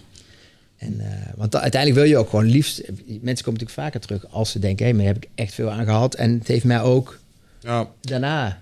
En wat een heel mooi voordeel is, is van, van die groepen bij elkaar. Als ze op een, op een, dus Remco leert iets of Jos leert iets en dat proberen ze dan toe te passen. Mhm. Mm -hmm. En als ze dan later weer bij elkaar terugkomen, het is een beetje structureel, dan, dan hebben ze het over um, hetgeen wat ze proberen te doen. Dus je hebt iets geleerd, de, de, sessie gaat daar ook over. En iedereen mag even zijn probleem neerleggen. Van ja, ik probeer dit toe te passen. Maar hier loopt het mis. Want inderdaad, mijn team uh, die accepteert de nieuwe werkwijze niet. En dan gaat de hele groep dus vanuit hun eigen ervaring. Gaan ze mm -hmm. je meehelpen met dat troubleshooten. Ja. En ik zie daar zeg maar de meeste kwartjes achteraf vallen. Want het ja. is leuk dat je die set aan kennis hebt. Ja. Maar dit is hoe we hem dus implementeren. En, en dat, dat proberen sommige mensen dan uit. En die leren het dan voor de groep. Ik hoorde in de laatste podcast, dat is de, de zachte methode zeg maar, van andermans fouten en winst leren. Ja. Dat zie je daar heel sterk gebeuren. Ja. Dus het is echt een mechanisme wat ik zou overwegen. Ja, en wat, wat, wat wel leuk is, ik, toevallig kwamen wij, uh, we kwamen, ik, ik kwam in gesprek met twee, nee, vier mensen van de gemeente Almere. Nou, en die komen één keer per jaar komen die naar een seminar toe. En ik dacht, op een gegeven moment herken je ze. denk ik, hé, hey, daar zijn ze weer. En toen zei ze, ja, maar we hebben echt... Wat zij dan doen, is zij zijn met z'n vier, zijn vier teamleiders. En die hebben steeds, elk jaar kiezen iets uit van we gaan nu op leiderschap of we willen op verandercompetenties. We willen op een aantal terreinen willen we onszelf verbeteren. Die komen met z'n vieren, gaan ze ook van tevoren bedenken van wat willen we eruit halen. Gaan ze een programma volgen, zien ze ook die follow-up opdrachten, doen ze ook met elkaar. Gaan ze in hun eigen team aan de slag. Komen ze twee keer per, uh, per week bij elkaar en zeggen hoe gaat dat nou precies? En ja, ja. bij jou. Die hebben dat eigenlijk georganiseerd in hun eigen clubje. En die zijn nu binnen die gemeente, is die afdeling genomineerd voor Great Place to Work. Niet alleen door dat, wat wij, maar het zit gewoon helemaal in hun, in hun DNA. Ja, ja, maar dat zijn zulke fanatieke gasten. Uh, die dus in een gemeente, een bepaalde afdeling, dat is ook een soort, als je daar binnenkomt, is een soort oase. Het is de mm. afdeling die gaat over gebouwenbeheer. Niet echt de meest sexy, uh, mm. uh, sexy sectie van het onderwerp van de, van de gemeente. Maar die, dat zijn gewoon vier gasten die denken van ja, we willen gewoon van, van deze club de beste afdeling van de gemeente maken. Zeg nog de beste afdeling bouwzaken van Nederland. Mm. En die zijn nu als afdeling genomineerd voor Great Place to Work. En ze doen heel veel dingen, en ze, maar zij maken echt maximaal gebruik van wat ze dan aangeboden krijgen. Ja, en als je dat doet, ja. dan, dan, dan heeft dat effect ja. alles om je heen. Ja. Wat ik grappig vond aan wat je net zei, was uh, soms herken je ze. Nou, Wigert, je zult het ook herkennen, zeg maar. Uh, op een gegeven moment, uh, en dat is misschien bij jullie trainingen ook wel zo. Er zijn mensen, en die gaan zo'n beetje alles af wat het te maken heeft met zelfhulp, persoonlijke ontwikkeling, ja. leiderschap. Um, En ik snap dat, dat je één zo'n training per jaar doet. Mhm. Als je dus zes gaat volgen per jaar, vraag je dan af of je implementeert wat je er leert. Mhm. Ehm, her- herken je dat fenomeen? Ja, ja, die heb je denk ik wel. Ik heb... ehm, Ik zeg er wel eens bij de grap dat persoonlijk leiderschap het nieuwe roken is. Dat is een soort verslaving. Ja. Ja, ja, dat is, eh, Ja. ehm, ja, continu Ja. zoeken. Seekers zijn het Ja. eigenlijk. Ja, dan is de vraag, ik, heb, ik ken het niet helemaal, maar het is een hele mooie quote die zegt van, ja, als je dan moet kiezen tussen iemand die toch weer elk jaar probeert en iemand die zegt, gaat me toch niet lukken, Mm. dan heb ik toch liever degene die het elk jaar weer probeert. Ehm, maar je hebt inderdaad wel, je ziet wel mensen terugkomen dat je denkt, nou, ehm, daar zie ik jou weer. Dus, eh, maar maar het, het zijn vaak mensen wel die houvast zoeken. En die daar toch weer terug in die waan van de dag denken, ja, het lukt me niet. Ja. En dan kom ik volgend jaar toch maar weer. Ze komen niet tien keer per jaar, maar komen maar één keer per jaar terug. Mhm. En uiteindelijk, eh, iedereen zegt ook, het is niet dat de vorige dan mislukt is. Maar dan zoek je toch weer, je gaat nooit naar precies hetzelfde programma terug. Nee. Ehm, maar die zoekt dan toch weer inspiratie op een ander terrein, wel in het, in het verlengde daarvan. We hadden het daar laatst nog over. Hè? Dat je, eh, je was recentelijk ook nog weer eens voor een tweede keer bij een event waar je al eens een eerste keer was geweest. Mhm. Dat je dan de tweede keer dat je er zit, oh, pik je de andere dingen Ja. uit. Ja. De eerste Ja. keer haalde ik Ja. dit uit. Nou, dat is nu gefixt. Maar nu, oh, nou zijn we hier klaar voor. Ik heb ja. al 16 keer NBA in de dag gevolgd. En na, de vijf, na, na 10 keer gaat het wel ongeveer, is het wel klaar. Dan, dan wordt het herhalen. Ja, dan weet je het wel. Ik zou het zo over kunnen nemen als het moet. Maar ik, En wat ja, voor masochist in jou zit er dan dat je dan toch nog die andere zes keer ook gaat? ja, het is, wij organiseren dat. Dus, Dus ik je zit er achter de zaal. Precies. En ik, Oké, ik ja. vind ook, daar zitten Dat al dan klanten. Nee. Oh, Ja. Nee, maar het is natuurlijk wel... En eh, het is ook een soort eh, moment om... Want dat is volgens mij ook de, een van de, van de basisbeginselen van, eh, van een dagje opleiding... is dat het een dag is met alleen maar aandacht voor één aspect van je werk. Ja. Los van alles. Ja. Eh, en bij MBA in een dag, daar komt eigenlijk zo'n beetje alles voorbij. En ik ben natuurlijk ondernemer ook. Dus dan denk je, oh, marketing. dan, hup, oh, zijn we bezig met Blue Ocean denken? Of business model canvas? Oh, ja. dat is toch wel handig. Dus uiteindelijk is het gewoon ook een dag gefocust. Wij hebben natuurlijk twee focussen, maar we moeten ook kijken dat het goed gaat. Maar inmiddels weten we wel dat dat, dat in orde is. Ja. Maar je kunt natuurlijk ook zelf op de eerste rij zitten om eh, eh, bij te spijkeren. Ehm, en ik wil ze allemaal gewoon blijven doen. Ja. Ja, mooi. Ja, je hebt eigenlijk ook gewoon je eigen leerfabriek gemaakt. Ik ben echt verschrikkelijk overtraind. Ja. Ja, ik Zit daar, een zit daar een risico in aan te veel van dit soort kennis tot je nemen? Ja, ja want de, de, de, eh, een van de dingen is bijvoorbeeld dat mensen denken... ja, die, die, die COVID-dingen van urgent en belangrijk, dat kennen we nou wel. Mhm. Maar dat is niet zo. Dus de, de, de, sommige trainers ook zeggen... ja, ik heb nou heel vaak hetzelfde verhaal gedaan. Dat kennen de mensen nou wel. Nee, er zijn altijd mensen die voor het eerst komen... en die denken, damn, Ja. wat gaaf. Ja. Eh, en als je te diep ergens in zit... dan kan je je moeilijker voorstellen hoe het is om het voor het eerst te horen. Ja. ja. Uh, of bijvoorbeeld, wij deden vorig jaar een, uh, een event en dat was als live spreker uh, via video dan wel, die man is heel oud, Daniel Kahneman, Nobelprijswinnaar. Toen dacht ik, oh, dat vinden mensen te gek, Nobelprijswinnaar. En dan deden we van tevoren een keer in seminar, deden we handen omhoog van wie kent Daniel Kahneman van Thinking Fast and Slow. En dan ging daar gewoon 10% van de handen omhoog. Ja. Toen dacht ik, maar wij zijn dan collectioneurs van... dit is gewoon te gek dat we gewoon een Nobelprijswinnaar hebben. Ja. En uiteindelijk kennen mensen Stephen ja. Covey en Ben Tichelaar. En uh, ja, dat is het dan. Ik weet wat jij wil zeggen. Wij hebben dit Ja, met, hij is pod- op wij- wij hebben dit met podcastgasten. Dat we denken, yes, nu hebben we die. Eentje Ja. uit Amerika. Weet je wel, miljoenen ja, ja. volgers. Helemaal fucking enthousiast. En hier, hij zit Ja. nu Oh, oh, leuk, ja. Maar goed, Ja. dan doe je het uiteindelijk nog steeds voor jezelf. Ik bedoel, Ja, jij hebt, je ja. hebt wel het podium gecreëerd dat je gewoon een Nobelprijswinnaar daar neer kan zetten. Ja. Die jij interessant vindt. Ja, nee, dus dat is wel zo. Alleen je denkt dan eigenlijk, want het is ook vaak natuurlijk, eh, die, die mensen komen niet voor een eh boekenbon en een fles wijn. Dus je wil wel uiteindelijk, die neem je wel een groot risico en, en wil je ook eigenlijk dat, dat het dan ontploft qua belangstelling. Ja, En dat is lang, dat gebeurt dan lang niet altijd. ja, ja. ja. Dus daar eh, denk je, oh, maar dat, dat probeer je, je moet toch soms weer even teruggaan naar wa- wat zullen mensen nou dagelijks voorbij zien komen waarvan ze denken, dit is gaaf. Zie je daar eh, potentieel eh, sprekers en mensen die, eh, eh, die, die hier een beroep van willen maken, is iets mee helpen? Want ik hoorde je net zeggen, ze komen niet voor een boekenbon en een fles wijn. Mhm. Eh, nou, we hoeven de tar- tarieven die je er straks noemde hier niet op tafel te leggen, wat mij betreft. Maar dat zijn leuke bedragen die eh, sprekers vangen. Ehm, maar toch is het soms best nog wel lastig om dergelijke bedragen eventueel los te weken uit het bedrijfsleven. Als je zegt van, joh, we willen er zoveel duizend voor hebben. Ja. Dan zijn er nog wel eens organisaties die zeggen, oh, werkelijk. Ja. Weet je wel. Ehm, hoe leg jij dat uit een bedrijf dat het dat zeker dubbel en dwars eh, die investering waard is? Ja, Even los van het feit dat je grotere groepen bestelt. Ja, precies. Nou, wij, wat wij dus vooral doen, wij, wij, wij maken dus de, de, de open markt training. Hè? Dus eh, bij ons komen, eh, wij, wij huren eigenlijk de spreker in Mm. en eh, wij verkopen kaarten. Maar die kaarten zijn ook 995 euro. Dus Dat is niet serieus, serieus geld. Ehm, en je merkt, eh, de, de, de, sommige mensen vinden alles duur, dus die vinden 100 euro ook duur.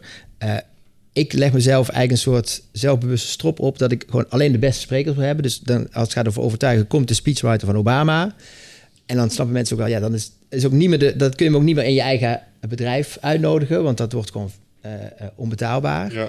Dus je moet dermate topkwaliteit bieden dat eigenlijk een kaartje van 995 euro een koopje is. Ehm, dat doen we zo. En sommige mensen vinden het even goed duur, maar er zijn bijvoorbeeld, uh, uh, als je dingen doet voor uh, professionele dienstverleners, ja, die weten gewoon dat de, de rate van iemand die niet declarabel is, mm. dat is bijna evenveel dan de deelname aan zo'n programma. -huh. En als je er dan ook iets uithaalt waar je de dag daarna meteen iets mee kan, ROI aantonen is vrij lastig als het gaat om je persoonlijk leiderschap en vaardigheden. ROI is... Dus een return on investment. Mm. Dus hè, wat, wat heb ik eraan gehad? Je kunt niet zeggen van, goh, ik was... Uh, ik heb uh, uh, 1000 euro geïnvesteerd. Ik heb nu 3000 euro... Ik ben nu 3000 euro beter wat ik wil in mijn leven. Dat kan niet. Dus hè, dat is een beetje lastig.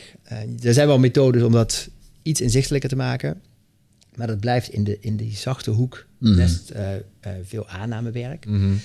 um, maar wij vragen ook aan mensen, heel simpel. Mensen zijn echt wel zelfkritisch. En uh, voor heel veel mensen is dit hun, bijvoorbeeld hun persoonlijke opleidingsbudgetdag. Ja. Hè, dus verbranden ze een hele budget aan één dag.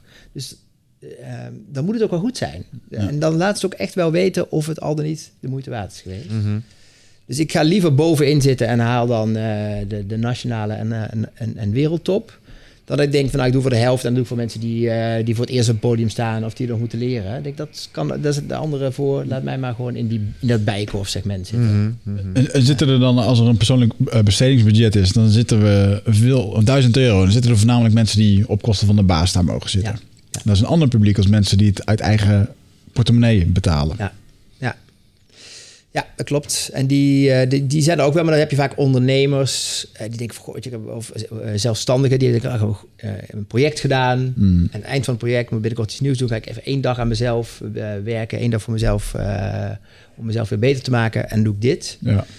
Um, maar echt, weet je, even bakkers en slakers, die hebben wij niet. Nee. Dat is gewoon een andere, ander segment. We, we, richten ons ook echt wel op, op kenniswerkers. Ja, ja. Dat is wel ook je... Ja, sterke niche ook wel. Ja, dan zit je vaak in de HBO-opgeleide groep... die vaak uh, betere functies hebben. Of inderdaad als ZZP'er uh, in het hogere segment zitten. Dus dat is ook wel een beetje onze... Ja, ja goede niche, niche, denk ik ja. ook wel, ja. Ja. ja. Dat straalt ook wel af als je kijkt naar jullie, uh, jullie profiel... en wat jullie aanbieden inderdaad. En als jullie nu kijken, komen, zitten jullie heel erg in de online wereld nu? Ja, aan de gang. Het is... Um, ik heb in 1998 al, dat was in de Elsevier tijd, een congres gehouden over e-learning. Mm. En zei ze, ja jongens, 1998, voor 2000, alle zaaltjes zijn weg, alles is online. Met D, C, nee, CDR, CDI. Dat je naar een hologram zit te kijken. Ja, ja, zo, ja, dat gewoon, dat, ja. Nou, dat is nog steeds, het, het komt er nu wel aan. Hè? Ja. Er zijn heel veel uh, instructionele programma's die heel goed, hè? heel veel bedrijven doen hun onboarding. Dus nieuwe mensen die gaan in het soort online programma om te kijken hoe zit het eigenlijk allemaal in elkaar. Um, en wij hebben onszelf tot doel gesteld om de mensen die wij op het podium zetten, om daar ook online programma's mee te maken. Die vergelijkbaar zijn qua professionaliteit en vormgeving en effect. Mm. En dat is echt een uh, klus. Want de, de, de, die mensen zijn verhalenvertellers en uh, die hebben ook vooral persoonlijke uitstraling. Dus hoe zorg je ervoor dat je die, uh, die vibe ook als iemand het op zijn smartphone kijkt of op zijn tablet en met een half oog nog naar de tv zit te kijken, dat, dat ze wel meegezogen worden in dat, mm -hmm. uh, in dat verhaal. Uh, maar we zijn er wel mee bezig. We hebben nu acht programma's af. Uh, en het doel is om, er, om naar twintig te gaan. maar het is een hele pittige investering per programma. Je moet heel veel redactiewerk doen, heel veel opnames. en ja, maar de eerste deelnemer was heel duur. Mm -hmm. En de tweede deelnemer kost eigenlijk maar één cent. Dus je moet, je moet het heel... Um, de, de, de, kosten gaan allemaal voor de baat uit. Ja. Dus je moet het een beetje gedoseerd doen. Ja, ja, ja. Maar ik merk wel dat het, uh, en vooral een combinatie van een online programma en dan bijvoorbeeld nog de gelegenheid om een keer met zo iemand naar een sessie te gaan, mm. daar, uh, daar gaat het goed. Mm. Dus dat, maar het is, het is en blijft een hele fragiele markt. Maar mensen willen het. Ik heb bijvoorbeeld ook een abonnement, ken je misschien wel, masterclass.com. Dat is echt te gek. Ja, dan kan je, uh, ja, en ja, ik wil eigenlijk de Nederlandse masterclass voor zakelijke mm. persoonlijke ontwikkeling hè, uh, maken. Ja. bij Masterclass, ik heb ook een abonnement en ik heb nu uh, eh, ehm, ik heb iets gekeken over Malcolm Gladwell, over hoe je een boek schrijft. Je kunt leren zingen van Christina Aguilera. Ik heb die James Patterson gekeken, ook over een boek. En ik heb nog lang niet alles gekeken. En toch heb je het idee, ik heb nog niet het idee dat ik, dat ik nu bij wijze van spreken bekocht ben. Want ik heb nog idee, ik kan het altijd nog doen. Ja. Ik kan altijd nog leren acteren eh, door ja, Ah, ik, doe eh, ik wat heb je 100 dollar betaald ervoor voor Ja. een cursus? Supergoed. En dan heb je dus eigenlijk altijd die kennis beschikbaar op afroep in je broekzak. Mhm. En, en, en dat is natuurlijk super tof. Dus dat is altijd lastig. Je wordt als online, kom ik nu achter, online eh, opleider vaak afgerekend op of mensen het gaan starten en afmaken. Ja. Als ik naar mijn eigen gedrag kijk, denk ik, ja, ik, ik zou het altijd nog wel een keer willen doen. Ik weet ook dat het altijd nog kan. En als je het niet doet, is het de vraag, is het dan de schuld van die aanbieder of is het gewoon je eigen Ja, discipline? Als ik kijk naar mijn eigen, hoe ik naar die masterclass keek voor een boek schrijven. eh, er doorheen spitten. eh, oh, hier was ik naar op zoek. Ja, dit was het. Weet je, Ja. even de nuggets eruit pakken en Ja. weer verder. Ik ga er niet. Ja, ik heb ze wel allemaal bekeken. Maar je bent toch. Ik denk dat je vaak een cursus koopt vanwege een onderdeel wat je heel erg belangrijk Ja. vindt. Ja, van- vanwege een ongemak dat je probeert te tackelen. Ja. Ja. Ja, bijvoorbeeld, waarom doe je een Thai Lopez online? Waar- waarom schrijf je daarvoor in? Ja, Dat doe je niet omdat je je leven al zo op de rit hebt en dat je precies weet waar je heen wil. nee. nee. Toch? Nee, Nee. nee, nee, nee. Dan doe je andere dingen. Eh, dus eh, je vult altijd een behoefte in. Ja. Ergens daarmee met die online training. Dat, dat Ja. geloof ik echt wel. Ja, en ik heb ook, we hadden op een gegeven moment bedacht van, hey, dat is de, de wet van eh, Clayton Christensen. Ehm, die zegt eigenlijk van, joh, eh, what's the job to be done? Dus als mensen, mensen bij ons komen naar een eendaags programma, wat, wat willen ze dan? Dan willen ze inspiratie, kennis, inzichten even bijgespijkerd worden. Wat doen ze als ze niet naar jou komen? Wat doen ze dan om hetzelfde effect te bereiken? Wat is de job to be done? Dus Oh wat, ja, ja. wat, wat is effect? Zei, nou ja, dan, dan kan je, eh, je kunt dat in huis laten doen. Dan laat je die persoon met je hele team. Dus wij doen het af en toe, maar niet, niet heel veel. Maar dan, wij zijn een soort gratis sprekersbureau. Mensen kunnen bellen van, joh, ik, ik wil niet per se tussen zitten, want het is een heel gek soort secretariële rol. Ja, Ik denk als je gewoon zegt, ik weet al dat ik Jos Burgers wil hebben. Zeg, nou, dan is dit het telefoonnummer van Jos Burgers. succes ermee. Succes ermee. Ja, ja, ja. En want ja, om daartussen te gaan zitten vind ik een beetje kunstmatig. Eh, maar als ze een eigen evenement willen hebben met een eigen doelstelling, eigen design, eigen, hè, dat ons vakmanschap nodig is, dan doen we dat wel. Hmm. Eh, online programma's, dat, dat gaan we ook doen. En mensen zeggen wel van, ik wil het eigenlijk niet meer eh, eh, eh, tijdens werktijd, maar s'avonds. Ja. Dus we zijn nu ook wat avondprogramma's aan het maken. Of je wil een boek. Maar een boek doen we niet.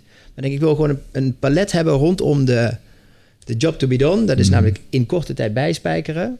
En dan heb je eh eendaagse seminars. Maar dan heb je ook dingen eromheen Mhm. die mensen dan kunnen kiezen als ze denken dit past me nu niet. Ja, en als je die verschillende kanalen hebt, je kunt op allerlei interessante manieren synergie eh, Ja. daartussen weer gaan maken natuurlijk. Evenementen koppelen met online programma's, met terugkomdagen. Mastermindje erachteraan. Ja, ja. Je hebt iets volwaardigs. Ja. Dus, eh, ja. Ja, maar als we nu een programma doen met Remco Klaassen... en dan krijg je dat online programma erbij. En dat sluit ook nog heel goed aan om net wat je die hele dag gehoord hebt. Dus, dus ja, je kunt dan heel makkelijk die... Hè, waar je het zei, dat masterminden... of het vuurtje brandend houden... dat is eigenlijk al, dat heb je al klaar liggen. En wat ik zelf heb gemerkt is dat het hebben van een online programma, als je zelf best wel een heftige kennisinjectie doet, zoals Remco Mm, ook doet, die ja. drukt echt wel op knoppen. De wetenschap dat ik het thuis allemaal nog even, even Ja. rustig kan nakijken. Ja, Eh, en, en daarmee de stress kwijt ben van, oh jee, ik onthoud dit. Ja, nou dat dus. Ja, ja. ja. Moet opschrijven, want anders dan ben ik het dadelijk kwijt. Ja, ja, Ja. Foto's maken van de, van de slides. Nee, Ja. deze zijn allemaal online te vinden. Precies. Oh, echt? Oh, en dan zie je ja. mensen ontspannen. Ja. Ja, wat ik het gekke vind alleen met online... Kijk, wij normaal gesproken ben je bij de consumptie van je... eh, hè, van wat je aanbiedt. Ja. Dus je ziet mensen in de zaal zitten en je ziet dat ze het leuk vinden of niet, of dat ze eh, aanhaken. Ja. En online, dan zie je gewoon, nou ja, persoon eh, eh, eh, 312 is nu bij module 4. You don't know. nee, ja, nee. Dus de, de- de- je, ziet, je kunt niet meer meekijken met wat er gebeurt. En dat vind ik wel, dat, ik merk wel dat ik een soort voldoening haal aan het feit dat je, dat je ziet dat iets wat je doet effect heeft. Ja, ik heb daarover Ja. na zitten denken. Eh, hoe zou je dat namelijk kunnen doen? Eh, als je mensen echt aangehaakt wil houden en je wil weten hoe de stof bekleeft bijvoorbeeld. Ehm, ik weet uit mijn eigen eh opleidingstrek als personal trainer, certificaten zijn de bam. Mm. Als jij in een bepaalde hoek zit en er zijn bepaalde eh, opleidingsinstituten, Overload was er een van. Ja. Je wilt het liefst al die certificaatjes hebben, want die hebben een soort van betekenis, maar ook waarde voor de mensen die ze zien. Ja. En ik heb wel zitten denken eh, met een online omgeving. Je zou bepaalde dingen zou je misschien zelfs wel een soort. eh, de- Microsoft doet dat ook, hè? Kun je gewoon online kun je een examentje maken en dan Ja. krijg je zo'n zo, zo'n certificate. Dat is één. Mhm. En eh, als we bijvoorbeeld om workflow-achtige dingen gaan, heb ik wel zitten denken, je zou ook potentieel mensen kunnen laten auditen virtuele audits. Dus jij doet een training, je zegt op een bepaalde manier te werken. Ja. Wij komen even met een checklistje langs. We, ko- we spotten jou daar even op. En dan kun je weer iets, eh, op wat voor manier, het mag een digitale vragenlijst zijn. Ja, ja. kan ook een belletje zijn. Dat is even, laten we dan even in het midden. Ehm, zodat je ziet in hoeverre de kennis ook daadwerkelijk wordt geïmplementeerd. Ja. Want ik heb hetzelfde vraagstuk. Wat wordt hier nou van gebruikt en wat niet? En welke Ja. onderdelen hebben waarde en niet? En dat is een beetje een black box. Ja. En ik kwam in deze oplossingsrichting uit. Ja. ja, er zijn dus van die methodes, hè, daar hadden we het net al over, over om het rendement te meten van, eh, van opleidingen. Dan heb je een aantal dingen. Hè. De eerste is, je, je- mensen zeggen, joh, vond ik het goed, ja of nee? Sorry. Tweede is, ga je mensen van tevoren vragen van, goh, met welk doel ga je nu eigenlijk naar eh, dit programma volgen? Dus bijvoorbeeld onderhandelen. Van, goh, wat vind je lastig in onderhandelen? Vind je het lastig om bijvoorbeeld eh, eh, de, de conflict aan te gaan? Of vind je het lastig om een goede, een goede argumentatie te geven voor je prijs? Dus je, dat je zegt van, welke aspecten zijn voor jou van belang?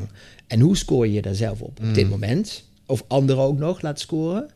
En dat je dus na afloop dat ook nog datzelfde nog een keer doet. En, en die zelfevaluatie en die evaluatie door anderen laat doen. Om te laten zien dat er progressie is. Dus er zijn wel mogelijkheden om dat te doen. Ehm, en hè, certificaten, dat doen wij ook wel. Maar dat is dan een, een certificaat uitgegeven door onszelf. Dus WC Eend certificeert WC Eend. Ja, nou Maar goed, het is wel een ding. Je hebt dus wel iets... Soms, bedrijf- eh, ja, nou, als je het goed doet als bedrijf, gaan die certificaten daadwerkelijk iets betekenen Ja. voor mensen. Ja, En dan wordt het ergens, dan wordt het heel trots als daar eh, Elephant Road certificaten hangen, bij wijze van spreken. Oh, oh, je hebt ze allemaal gedaan. Holy shit, weet je wel, dat. Ja, ja nee, dat, dat, daar ben ik met je eens. Inderdaad, alleen het feit, het, het, het, zeg maar, genieten bij de consumptie, dat, het gevoel daarbij, Ja. het blijft natuurlijk gewoon data dan. Uitgereikte certificaten. Maar of mensen het hebben gedaan, bij wijze van spreken, van joh, het moest van de baas, dus ik heb even alles ingevuld. Of dat ze zeggen, ja, gaaf, dit wil ik, hè. Ja. Dat, daar ben je niet meer bij. Nee. Nou, wat wij wel hebben geleerd is dat je als je mensen vraagt om die beleving te delen, dat ze het ook wel willen Ja. doen. Dus Ja. als jij standaard in je heel stuk, eh, in je online omgeving, een hele pagina dedicated van, hey, hij is nu voorbij, dit zijn de volgende stappen. Vond je het vet, geef ons feedback, want dat vinden we leuk. En jij vraagt dat in een persoonlijke video. Ja. Ja. Ja, Mogelijk, ik. Nee, precies. Heb je gelijk in. Ja. Nou, morgen meteen... eh, Meer opschrijven aan de Ja, bak, ja. Ja, ja, ja. Ja, Als we nog niet? Ja, genoeg te doen ja, hadden. ja, ik, ik kijk deze podcast wel terug. Ja. Ja. Ja. Nou, en ook tijdens je evenementen gewoon direct zo luisteren de deur uitlopen, camera erop en eh, joh, wat vond je ervan? Ja. Gewoon social media content. Ja. De reviews die zijn het aller uh, de schout eigenlijk. Ja. ja. Nog even vragen over je eigen plannen. Je zei, eh, we doen dit, we doen dat, we doen dit, we doen een boek. Doen we niet. Waarom boek niet? Het is volgens mij ook een andere tak van sport. Ik ben van de, van de, van de, van de, van de persoonlijke kennisoverdracht. Hè? Dus de- wat het gemeen heeft, is of je doet op video, persoonlijk, of inderdaad in een avond of een dagprogramma. Nou, boeken uitgeven is echt een andere tak van sport. Daar heb je andere specialisten voor nodig. Ehm, ja, ik heb er nog ik heb er weinig. En er zijn heel veel partijen die dat heel goed doen. En ik zie daar ook, ja, daar zie ik mijn eigen specialisme, kan ik daar wat minder in kwijt. Ja. Keep the main thing the main thing. Ja, en het is ook zo, eh, wij merken, we hebben nu dat seminar 24 manieren om een uur te besparen. Dat was een nieuwe titel. Ik had een artikel gelezen, dat heette, in het Engels heette het nog mooi 24 Ways to Save an Hour. Dat, dat is een gaaf onderwerp. Dus ik denk, hey, wat zijn eigenlijk de grootste tijdslurpers van mensen? E-mail, vergaderen, mensen die aan je bureau komen zeuren. eh, eh. dus ik denk, als ik nou op elk van die terreinen specialisten vraag... en ik maak daar een programma over... kan ik dan die big bold statement waarmaken? Nou, we hebben bij de eerste keer gezien... zeiden mensen bij de lunchhal van... we hebben het, Ehm, maar we moesten nog door. Nee, de, dus het, het, hey, dat is gaaf. Maar dan komen dus uitgevers en zeggen... ja, maar dat is een gaaf ding. Zullen we daar een boek van maken? Ja. Dus uiteindelijk is, eh, komt het boek er ook... maar als Ja. iemand dat dan niet voor mij doet, ook goed. Wat is de specialist die jij invliegt om iemand te leren storingen aan je bureau af te stoten? Vlieg jij kickboxers in of hoe fix je dat? Storing aan je bureau. Ja. Nee, dan moet je Terry ta- Tate ja, van Reebok Ja, trouwens. TNT, de office linebacker. Ja, Woe! is wel leuk. Ik, heb met, ik, ik werk regelmatig met Taco Oosterkamp. Die was ooit degene die met David Allen Get Things Done in Nederland eigenlijk heeft gedaan. En die, is, die heeft zich nu helemaal gespecialiseerd op eh, delegeren en ondernemers laten groeien. Twee dingen. Dus hij zat bij ons ook in het programma over delegeren. En ik heb ook eh, destijds een keer een jaarprogramma van Taco georganiseerd. En toen mocht ik, dat, ja, daar ga ik zelf meedoen. Het was echt voor ondernemers die meer tijd willen besteden in te werken aan hun bedrijf in plaats van in hun bedrijf. En dat was wel grappig. Dat was af en toe bijna AA-achtige proporties. Hè. Dus het hadden allemaal ondernemers met, eh, die denken... ik ga maar personeel aannemen, want dan krijg ik het zelf rustiger. En dan dacht ik, Oh. oh, oh, shoot, dat werkt niet. Dus die, eh, eh, die te weinig tijd hadden... dacht ik, ik wil meer tijd besteden aan strategie... nadenken over het bedrijf, mensen coachen. Maar het lukt niet, want het is allemaal wisselwasjes... gedoe, klagende klanten. Eh, en Taco had echt... wat een van de dingen was gewoon open deur policy... echt meteen mee kappen. Ja. Want dat is onzin. Weet je, Wat je gewoon moet doen is, je moet zeggen, jongens, elke ochtend tussen 9 en half 10 ben ik er voor problemen. Daarna gaat de deur dicht. En als het, ja, Audiëntie. en morgen bij de morgen om half tien ben ik er weer. Ja. En hij zegt, het, mensen vinden het heel vervelend, want het is natuurlijk, je bent er niet en je moet een dienend leider zijn. En dan zegt hij, ja, maar je bent dienend leider door mensen de vrijheid te geven om zelf hun eigen shit op te lossen. En elke dag er te zijn, al is het maar een half uur, Ja. om te sparren. Dat vinden mensen heel even vervelend, want ze denken dat je het lot overlaat. Maar eigenlijk maken ze ze zelfstandig en heb jij nog rustig ook. Ja. En er- er was dus in zo'n groep, op een gegeven moment eh, eh, komen we terug. En er is eh, een, meneer Piet, zeg maar, die zegt... Nou joh, ik, had, ik heb een bureau, maar ik had een probleem. Maar ik had één hele grote glazen wand. Dus wat heb ik gedaan? Ik heb bij de Gamma plakfolie gekocht. En ik heb mijn hele raam voor. En iedereen begint te klappen. Ja, goed gedaan Piet. Maar het werkte dus wel. Mm. En eh, dus, dus de deur dicht en een slot is ook al een ding om je bureau... Dan moet je trouwens ook best wel stevig in je schoenen staan hoor. Om in een bestaande kantoorinrichting. waar je op een bepaalde manier met je collega's werkt. van dag 1 op dag 2. Twee van die rollen onder je arm aan te komen. Ja. Ja. jongens, hè? Ja. Ja. Nou, dan moet je gewoon aan training te zeggen, moed van de training. En dan kun je, even, kun je het even misbruiken. Ja, moed van de Moed van de Doei. precies. Ja. Ik vond zijn eh, tip, die heb ik wel zelf een beetje proberen te implementeren bij ons, eh, eh, eh, bij ons eindbazenteam. Ondertussen bestaande uit twaalf mensen. Dat eh, geen ja- of ge- ja-nee vragen Ja, sturen. ja. Niet meer van die, dan zijn we de hele brieven naar elkaar aan het schrijven via e-mail. Of ABC mag ook. Ja. Als je Ja. opties hebt. Maar ja of nee, ja, dat is het mooiste. Ja, en de, de grap is, eh, goed delegeren, dat lijkt een luiheid of, eh, of ongeïnteresseerdheid. Maar nee, het is gewoon, als je het goed doet, dan is het voor jou tijdwinst. Ja. En voor hen eh, veel meer verantwoordelijkheid en vrijheid in hun werk. Ja. Je hoort hem vaker delegeren. Wat is, wat is de meest gemaakte fout bij delegeren? Waar, waar gaan mensen de mist in als ze het doen? Nou, volgens mij heel simpel. Dat kan ik beter zelf sneller. Nee, kan ik sneller... be- hè? Dus, ja, Ja, ja, ja, ja. Dus, het, dus het niet delegeren met ik, name. hè, ik moet een taak delegeren. Het delegeren kost me waarschijnlijk een half uur. en het zelf doen kost 20 minuten. Ja, alleen je weet waarschijnlijk, die taak komt vaker terug. En als je Ja, steeds kijkt naar de individuele ja, ja, taak, ja, ja. dan gaat het nooit lukken. En, eh, Ook hier gaan de kosten voor de baat uit. ja, precies. En heel veel mensen denken toch van ja, dan moet ik het toch controleren. Dus uiteindelijk ben ik er meer tijd mee kwijt. En die kunnen ook niet overhe eroverheen kijken van nou, maar als ik dat nou twee keer gedaan heb, Hmm. dan is vanaf punt drie heb ik gewoon 100% winst. Want dan hoeft het niet meer te gebeuren. Maar die, die, die blijven kijken naar die, dat ene geval waarin het moet. Oh. Ja. Iets wat je daar straks ook al eh, eh, volgens mij even kort aanraakte. Je, je staat zelf ook nog eens voor groep, hè? Ja, af en toe. Ja. Wat is jouw specialisme dan? Nou, ik doe dan eigenlijk ehm, verhalen vaak inderdaad voor studenten evenementenmanagement of hotelschool. Of bijvoorbeeld voor de, de, de vereniging van evenementenmakers, die is er ook. En dan eigenlijk gewoon vertellen over je werk. Dus ik, heb, ik geef geen les over, eh, over de dingen uit de programma's, maar eigenlijk meer gewoon, zeg maar, eh, uit eigen... Ja, jouw specialisme is dit Ja, soort programma's ja, uit de grond ja, stampen. precies. Ja, ja, ja, en dat is natuurlijk een bepaalde markt. Voor, ik zit echt wel in de eh, boekenbonnen en eh, flessen wijn. En dan wil ik ook met voor Ja. studenten, weet je gewoon, dat is Ja, gewoon ja. een fles wijn. En, maar het is ook wel goed, maar dat zullen jullie ook wel weten. Als je een, een lezing moet geven, is vaak een hele mooie manier om je eigen gedachten weer even op een rijtje te zetten. Waarom doe ik dit nou eigenlijk? Ja. Denk je niet dat eh, het merendeel van jouw coaches deze lezingen geven om zichzelf ergens te fixen? Ja, ja, het is wel, je, je brengt ineens lijn in je soort plan, je strategie.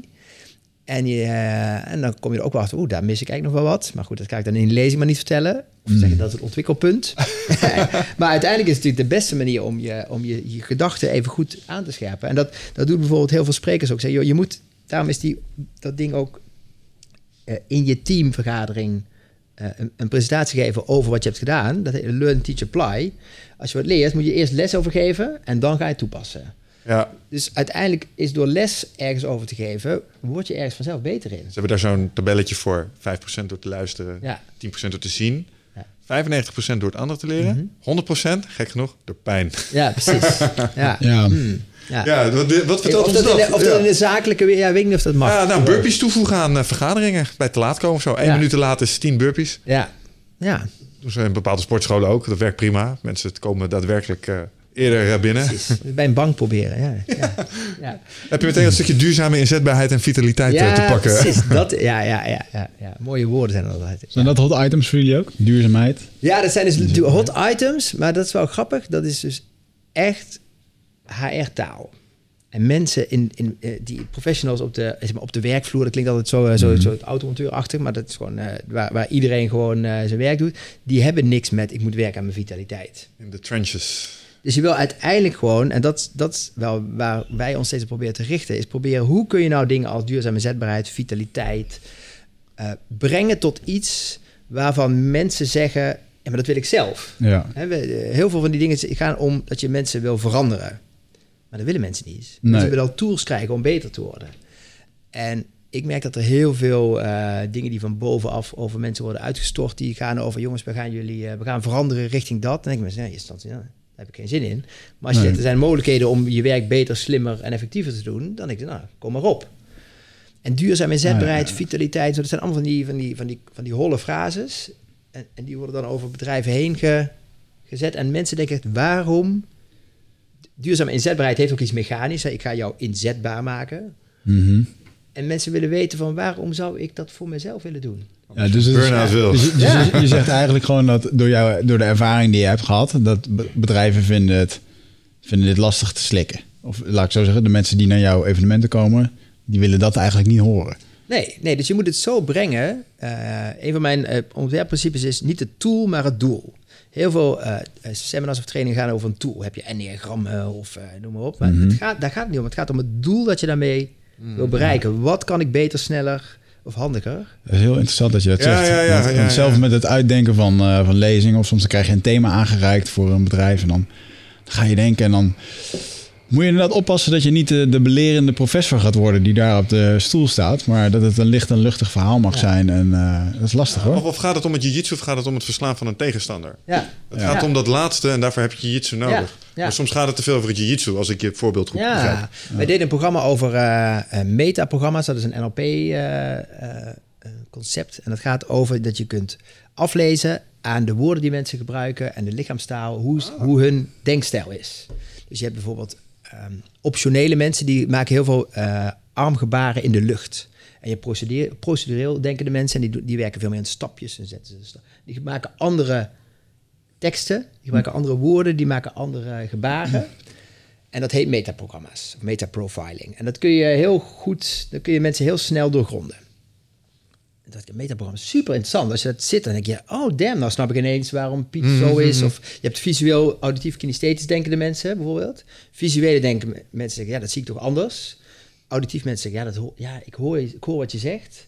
En uh, kinesthetisch mensen zeggen, ja, dat voelt niet goed. Dus je hebt uiteindelijk mensen, die, die, die- dat zie je. Ah, interessant. Toen dacht ik, ja, dat is super gaaf om daar een programma over te doen. Maar als ik het metaprofiling noem, ja, dan eh, ben ik de enige deelnemer. Dus we, hebben het, dus we hebben het genoemd. Van hoe kun je nou in no time een goede indruk hebben van de persoon tegenover je? Dat was volle bak.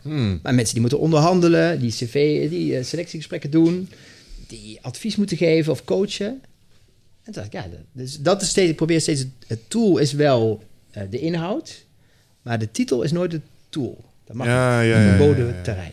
Ja. Ja, dus je zou niet zeggen, we gaan nu werken met het GTD-framework. Precies. wij, wij doen eh, effectieve werken. Nee, we gaan tijd winnen. Tijd winnen, ja. Hè? We hebben, eh, eh, Dat is het doel. precies. Leiding geven toch thuis het vlees snijden hadden wij ooit als programma. Dat willen mensen. Je wil gewoon leiding geven en op tijd thuis zijn. Dus, ja, dat is een mooie, ja. ja, ja, ja. En, en dat is eigenlijk heel, dat klinkt bijna te simpel voor. Maar, Eh, maar het is grappig wat je ja. zegt, want in mijn hoofd zeg je, ja, maar die twee werelden kunnen niet samen, want dan moet je als laatste de deur achter je dicht trekken. En dat is bijna Ja. default dat je te laat eh, eh, dan thuis komt. Eh, maar dat is bullshit natuurlijk. Ja, Ja, want iedereen wil eigenlijk liefst wel gewoon lekker op tijd thuis zijn, Ja. denk ik. Of je Ja. moet echt heel goed zijn. ja, dat kan. Ja, precies. Maar dan, Maar ik dan, zegt, maar ja, dan, doe, je gewoon, dan doe je gewoon heel veel extra in die tijd. Ja, maar dat is echt... En, en soms denk ik echt, heeft niemand dat dan door? Dat dat de manier is. Hè? Dus je moet ook niet... Als wij een seminar zouden gaan doen over duurzame inzetbaarheid... werkt het niet. Ja. Dat, dat, daar komt men niet op af. Nee, denk ik, gewoon niet ja, er komen HR-mensen om te kijken hoe je dat moet doen bij je mensen. Maar uiteindelijk als het gaat om de mensen zelf... Ja. eh, er zit zo'n gedachtenkronkel bij sommige ehm, HR-mensen bijvoorbeeld. Ik was bij een gemeente, dit is echt gebeurd. Oké. Eh, die hadden de duurzame inzetbaarheidsweek. En die hadden op woensdag, hadden die een, eh, voor alle ambtenaren in die gemeente, hadden die in de kantine, hadden ze een banenmarkt. Dus alle werkgevers uit de gemeente, die mochten hun vacatures pitchen aan de medewerkers van de gemeente. En je kon daar LinkedIn profielfoto's maken en je kon eh, jobcoaching krijgen. En was opstand in het bedrijf. Of in de organisatie. Dat wil je van me af of zo. en die HR daar hadden het niet door. Ja. Maar dat, wat zeg je als, je een, als je in een bedrijf werkt... en mensen hebben het als het goed is naar de zin... als zitten ze er niet... en je zegt jongens, we gaan een banenmarkt doen...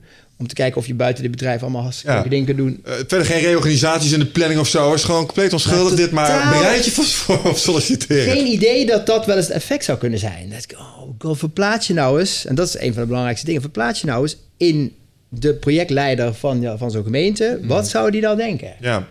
Vind je trouwens desondanks over het thema duurzame inzetbaarheid? Ik denk echt wel dat het een... eh, Ik bedoel, eh, hij verschijnt niet zomaar op een HR-agenda. Ik denk dat er een soort trend is dat mensen zich structureel over de kling jagen. Niet waar? Ja, ja precies. Maar je moet dus wel het, het haakje vinden eh, waarop een individuele professional denkt... ja, maar dit is precies aan de hand. Van, wat gebeurt er eigenlijk allemaal om me heen en hoe kan ik daarin mee? Ja. Dat is je, je haakje. Daar moet je nog een... eh, als je, ik moet er een sexy titel voor bedenken, maar dat is de... Ja, ik wou even denk even door. Ik ben ook op zoek Nee, naar dat- sexy titels hierover namelijk. Dus, eh, Dit is wel zo'n hoofdbrekertje dat ik van als ik die had, dan. maar dat is uiteindelijk wil je het de kreet pakken waar mensen s'nachts van wakker liggen of wat ze heel graag zouden willen. Ja, wat ik, wat ik denk dat ze allemaal onder de streep willen... en dat is ook denk ik waarom mensen in, in, in de leiderschapstraining stappen... ze willen zich beter voelen over dingen die ze doen. Dus Ja. het, moet, het makkelijker gaan. Ja. En, het moet fijn, er moet een fijn gevoel uit voortkomen. Want we vinden, ehm, als je mensen een wiskundesom geeft... Ja, dan voelen ze zich op een bepaalde manier. Voor 9 van de 10 mensen doet dat pijn. Zeg maar. Dat is een bepaald gevoel. Als ik jou een hele moeilijke som geef... Komt er ook eh, krijg je een bepaald gevoel. En dat gevoel is gevoel. vergelijkbaar met zeg maar, de stress hebben van op een rot eh, klus zitten... of iets doen wat je niet wil... of iets opgedragen krijgen tegen je wil. Ja. Dus het is eh, hetzelfde soort hersengolf wat daaruit uh, vrijkomt. Ja. Ja. En, en je hebt ook de, om, de omkeer, de flow state. Mm. Dat is een ander soort hersengolf. Ja. En die voelt op een bepaalde manier. Als je op die manier opereert. En ik denk dat het mensen gaan, die willen zich graag op die manier voelen. Ja. Dus goed Ja. voelen. Ja. Goed is niet helemaal de juiste term. Nee, precies. Je snapt wat ik bedoel. Ja, nee, maar dat is hetzelfde met aan, aan de negatieve kant burn-out. Als je programma's maakt over burn-out, nou, iedereen die een burn-out heeft, als je die de dag van tevoren interviewt, zegt ja, ik heb het wel echt druk, maar vanaf, weet je, ik moet nog even één klus doen. En mijn account zei wel eens, mensen gaan niet burn-out van te veel werk, maar van een geknapte schoenveter. Dus er is iets, Ah. en dan heb je burn-out. Hè? Dus dat, dat, dat kan je, dat kan je, ik heb een paar gezien in, in mijn omgeving. Uiteindelijk blijkt gewoon dat het stapelt zich op en hoeft maar een of ander lullig ding te gebeuren en bam. Ja. Als je programma's maakt over burn-out, gaat het niet werken. Dus, eh, want tot de dag van tevoren voelen mensen dat niet. Bij duurzame inzetbaarheid ook, je moet een, een lonkend perspectief geven. Dat je maar dit zou ik eigenlijk wel willen. Die, dat wel inzet op die onderbuik van... hé, hey, ik voel, er gaat van alles aan de hand... en ik moet zorgen dat ik ook, eh, mocht dit bedrijf er niet meer zijn over een paar jaar... dat ik nog ergens heen kan. Ja. Daar moet je op Ja, ik hoor wat je Ja. zegt. Eh, Wat, wat David Allen destijds perfect had met Getting Things Done... was stressvrije productiviteit. Ja, man. Dat is het. Die had dat je dat is wat ik zocht. Ja. Stressvrije productiviteit. Ja. Ja. Ja. Ja, Nou, vitale productiviteit. Ja. Op- Toch heeft GTD me ook heel veel stress gegeven. Ja, Sommige personen is dat super stress. stressvol, ja. Ben jij in dat opzicht eh, georganiseerd, over GTD gesproken? Ben jij een systeemwerker? nee. Nee. Nee, Ja, dat, want daar zit de stress in voor sommige mensen namelijk. Nee. Nee, ik ben wel... Het enige wat ik echt structureel doe, is de twee minuten regel. Want ik krijg natuurlijk heel veel van die mailtjes binnen en denk ik, nou, oké, heb ik geen zin in. Nee, wacht even. Kan binnen twee minuten, weg. Ja, Ja. Want dat scheelt echt een hoop. ja. Ja. En verder, maar ik ben, eh, ik, ik ben geen eh, GTD-adept. ik, ik, zie, ik heb het wel een paar keer gedaan. Toen dat ik, wat ik gaaf vind aan GTD is dat het dus echt, als je dat hoort, denk je, ja, onder u, dit is het. Dit is precies zoals het moet. En dan moet je daarna wel die discipline handhaven, de hele tijd blijven doen. En op vrijdag je wekelijks onderhoud en alles. Waarom zit David Allen nog niet in je stal trouwens? Die komt er wel misschien aan. Ja, dat de hij perfecte zijn, Hij woont in eh. Amsterdam. Dus Ja, hij is hier in de studio geweest, dus, ja, eh, ja. ja. Er komt als het goed is volgend jaar een grote GTD Summit. Helemaal te gek. En daar wil ik wel een rolletje in hebben. Maar het is echt een hele... eh, en het is ook een hele sympathieke spreker. Want dat moet je ook nog hebben. Je moet ook iemand hebben die... En dat kan hij heel goed op een hele relaxte manier. Ja. Het is best wel een, het is een belerende boodschap. Namelijk, jij managt je tijd niet goed. Hmm. Als, als iemand dat tegen jou zegt, denk je nou, eh, wat dacht je van jezelf? Dus je moet dat op een hele goede manier brengen. Dat mensen denken, ja, deze meneer durft mij wel dingen te zeggen die ik stiekem wel weet. Mhm. En heeft dan ook, dat vind ik met GTD, een fantastisch eh, tool om het ook eh, op te lossen. En voor, voor je gevoel denk je, dit, als ik dit ga doen, gaat het werken. Ja. Ja. maar dat is dan een stukje workflow. En, Ja. en andere dingen die worden ge, eh, gepreekt binnen je, eh, binnen je kerken... zijn bijvoorbeeld dingen als goal setting, eh, een roadmap hebben, missie, visie. Dat soort dingen. Zijn, zijn daar componenten die je gebruikt? Ik bedoel, dit, dit manifesteer je niet zomaar. Daar zul je wel iets van een structuur voor gebruiken. Of... Ja, Of nou, ja, nee, ja, ik denk dat ik het misschien op een andere manier. Ik, ik ben wel van de zelfsturing, ook in mijn, eh, eh, in mijn team. Maar ik Mhm. woon in Nijmegen, mijn bedrijf zit in Amsterdam. Dus mijn kinderen zeggen altijd, maar papa, als jij dan de baas bent, dan kan je toch ook zeggen dat ze naar Nijmegen moeten komen. ja, maar zo, helaas, zo werkt het niet. Vroeger kon dat. Kon dat? Dus Eh, waar ik mij wel in fascineer is van... Hey, als je nou een zelfsturende club hebt... want ik ben ongeveer twee dagen in de week in Amsterdam... of Ja. drie, als afhankelijk van de afspraken. En de rest van de tijd gaat het ook goed. Dus dat Ja. vind ik al... Denk, nou, dat is al in ieder geval... En dat, daar zit je steeds naar te kijken... van hoe kun je er nou voor zorgen dat... eh, eh, we een bepaalde richting op gaan met z'n allen... zonder dat je zelf steeds daarbij moet zijn. En Ja. dan heb ik ook wel gemerkt dat een... We hebben nu een club van 7, 8, afhankelijk van hoe je telt. Eh, dat werkt. En als je groter wordt, wordt het al heel snel... Dan hebben mensen het eens over De afdeling X. Ja. Denk, huh, de afdeling X, dat weet ik niet. Ja. Maar die laatste eh, Arjen versteeg van 365.000 succes. Ja. En die zeiden eigenlijk iets soortgelijks. Van, we bepalen een richting. Mhm. Dit zijn de, de main things die we moeten hebben. En per kwartaal mag elk team, elk, elk individu in de organisatie zeggen wat ze gaan doen. Ze vullen het zelf maar Ja. in. Maar wij bepalen wel een soort van eh, deze kant op. Ja. Eh, En je mag zelf dan bepalen hoe je daar komt. Ja. Ehm, en, en dat loslaten, dat, dat gaan we zo ook aan. Dat is, dat, is even, dat is waar het misgaat voor de meesten. Omdat inderdaad, wat jij daar straks zei... Ik kan het beter zelf Ja. doen. En dat, dat heeft misschien ook een betrekking op het invullen van de, de strategie. Mhm. Ja, wij, wij, wij vergaderen bijvoorbeeld niet of twee, één keer in de twee weken, maar dan is het echt van wat is, eh, komt er iets nieuws aan, een nieuw programma waar iedereen van moet weten. Mhm. Ehm, maar eigenlijk, we hebben zelfs een tijdje hebben het niet gedaan, gewoon niet meer vergaderd. Want als je met elkaar aan één tafel zit, dan. Maar dan, dan kijk je net niet over de dagelijkse werkzaamheden heen. Ja. Dus als je wil kijken van jongens, wat komt er de komende maanden aan qua nieuwe programma's, qua aanvraag, dan moet je wel even bij elkaar zitten. Ja, maar jullie, hebben jullie iets van een, van een structuur? Want Lean, eh, Agile, Scrum, het is allemaal niet vreemd. Het, het werken in iteraties, zeg maar. Hebben jullie iets van vaste momenten? Wij- sturen redelijk stevast op cijfers op vaste momenten Ja. in de maand. Nou, wat ik... eh, Kijk, wij... eh, ik noem... Ons werk is vaak zo'n Chinese bordjes-act. Hè? Je hebt, als, je, als je ongeveer 15, 20 seminars per jaar organiseert... dan... We hebben er het valk... Hè? eh, eh, we hadden afgelopen maandag de laatste van het voorseizoen. Hm. Hè? Dus nu was het weer in september. Maar normaal gesproken als je midden in de, in de campagne zit... dan zit je één programma, moet je draaiboek maken... want het is volgende week dinsdag. Hm. En één heel eh, los idee voor over drie kwart jaar. En die zitten allemaal in verschillende stadia. En iedereen heeft een bepaalde rol. Je hebt een aantal mensen die doen de marketing, een aantal mensen die doen de organisatie, een aantal mensen die doen de administratie. Eh, maar iedereen heeft wel goed in de smiezen wat hij moet doen. Dus in die zin hebben we, ik denk ook dat bij een team van zeven moet je niet met agile of allerlei dingen gaan komen. Iedereen ziet ook, dat is natuurlijk grappig aan dit werk, is iedereen ziet of er aanmeldingen komen. Dus je weet ook, joh, als, eh, als je eh, ehm, 15 seminars per jaar organiseert en je bent met z'n zevenen, dan moet elk seminar sowieso een half jaar salaris terugverdienen plus huur. Ja. Dus, nou, dat, dat snappen mensen ook wel. Dus, eh, twee keer per jaar doen we een soort openbare eh, sessie met alle cijfers.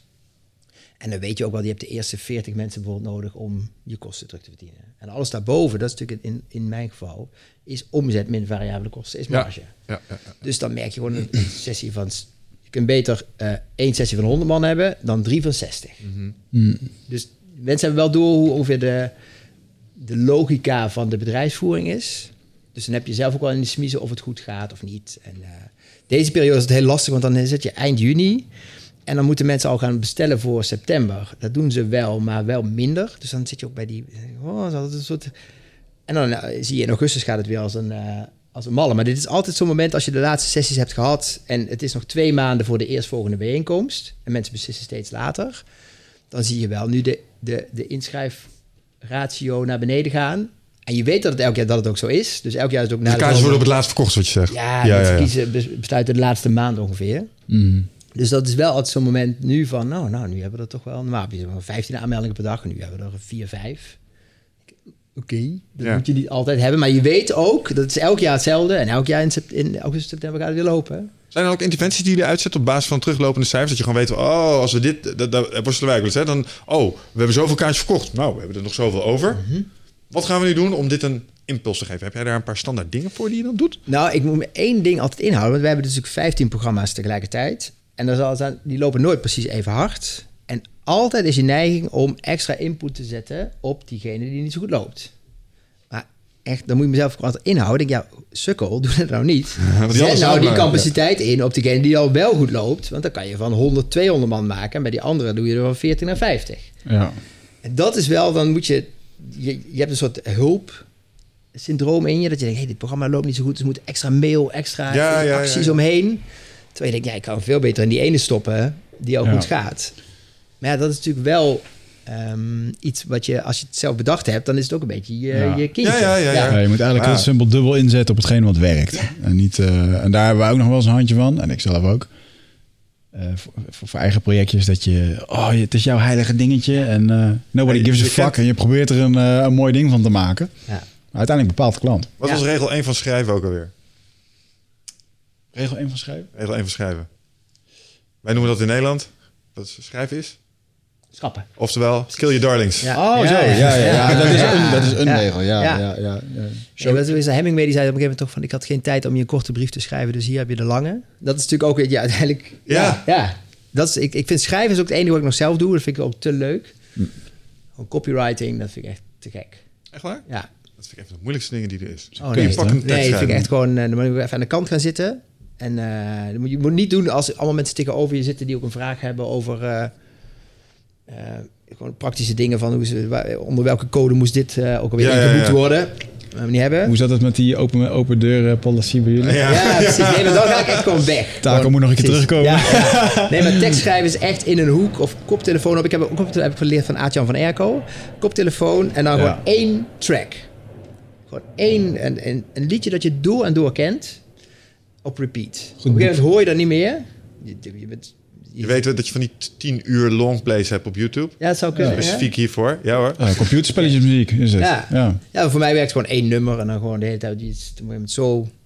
Je luistert echt niet meer. En dan inderdaad echt even.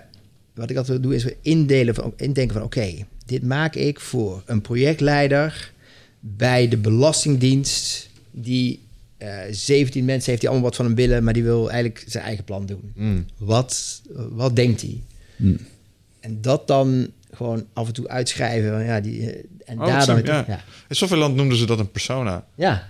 Dan Ja. ging je even indenken, wie is de gebruiker die hier straks achter de co- computer zit? Oh, en dat is eh, t- Trien. En Trien die zit achter de balie en die moet eh 50 mensen per dag moet zij te woord staan over de rijbewijs. Dus Ja. die wil makkelijke knopjes dat ze naar de Ja, rijbewijs gaan. precies. Ja, weet je, Dan voor kun die, je beter software maken. Ja, Voor Ah, die slim. 24 minuten is, is, is dat een iemand die om vijf uur naar zijn takenlijst kijkt en denkt, damn, ik moet het eigenlijk nog afmaken, want anders zit ik morgen weer in een probleem. Dus Mm. toch naar huis belt van, joh, ik ben weer later alweer.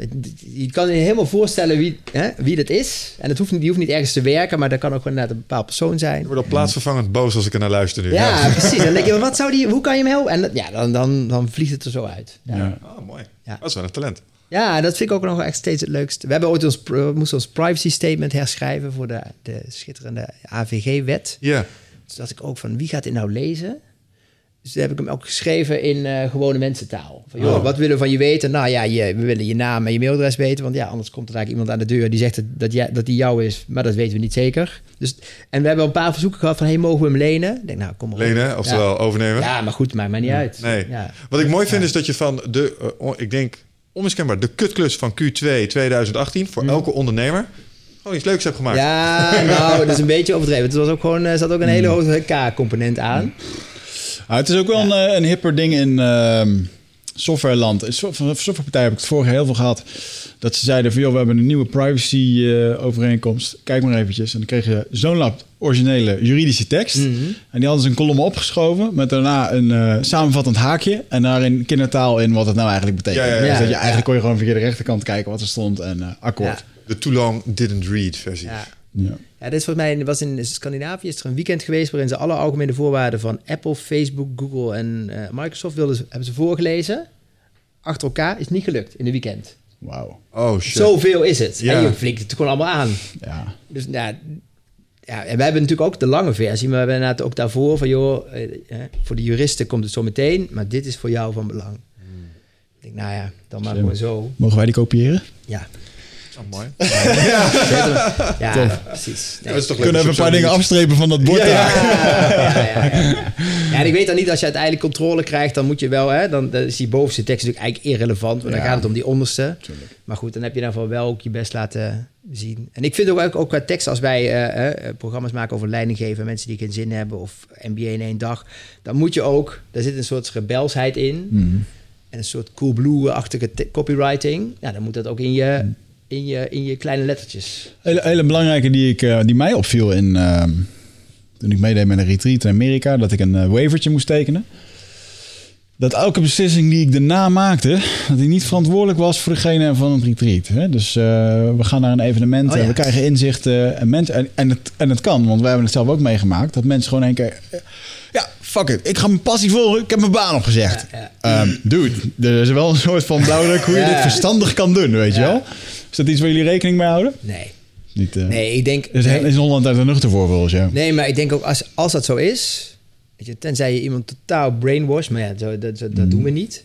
Geen Scientology-trekjes volgens mij. Nee, kijk, als, als iemand na een dag besluit hè, eh, van joh, eh, mensen gaan bijvoorbeeld naar een programma met Remco Klaas. Ik de workshop gaat echt over persoonlijk leiderschap. Wat wil ik in het leven? Hoe, hè, wat, wat wil ik zakelijk, privé? Daar ga je al heen als je daar een vraag over hebt. Als je precies weet waar je heen wil, wat je, dat je in lekker in je vel zit, je- dat je elke dag met plezier naar je werk gaat en daar eh, in floreert, ga je daar niet heen.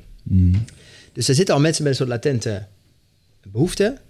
En dat, dat, die wordt dan uitvergroot en dan, ja, daar ga je een keuze in maken. Maar het is niet zo dat mensen dan ter plekke daar beslissen van ik ga weg en ik was de dag ervoor nog uber gelukkig in mijn werk en de dag daarna denk oh my god, what have I done? Ja. Nee, dat is niet zo. Ja. En ik heb ook niet... eh, bij die terugkomdag eh, was er iemand... en ik ken de werkgever van die persoon... die dus had gezegd van ik ga opzeggen. Ik sprak die werkgever en zei... joh, ik vond het prima. Want we hadden juist... we merkten al dat die persoon niet lekker in zijn wel zat. Ja. Dus we dachten, we gaan eh, hem dit aanbieden.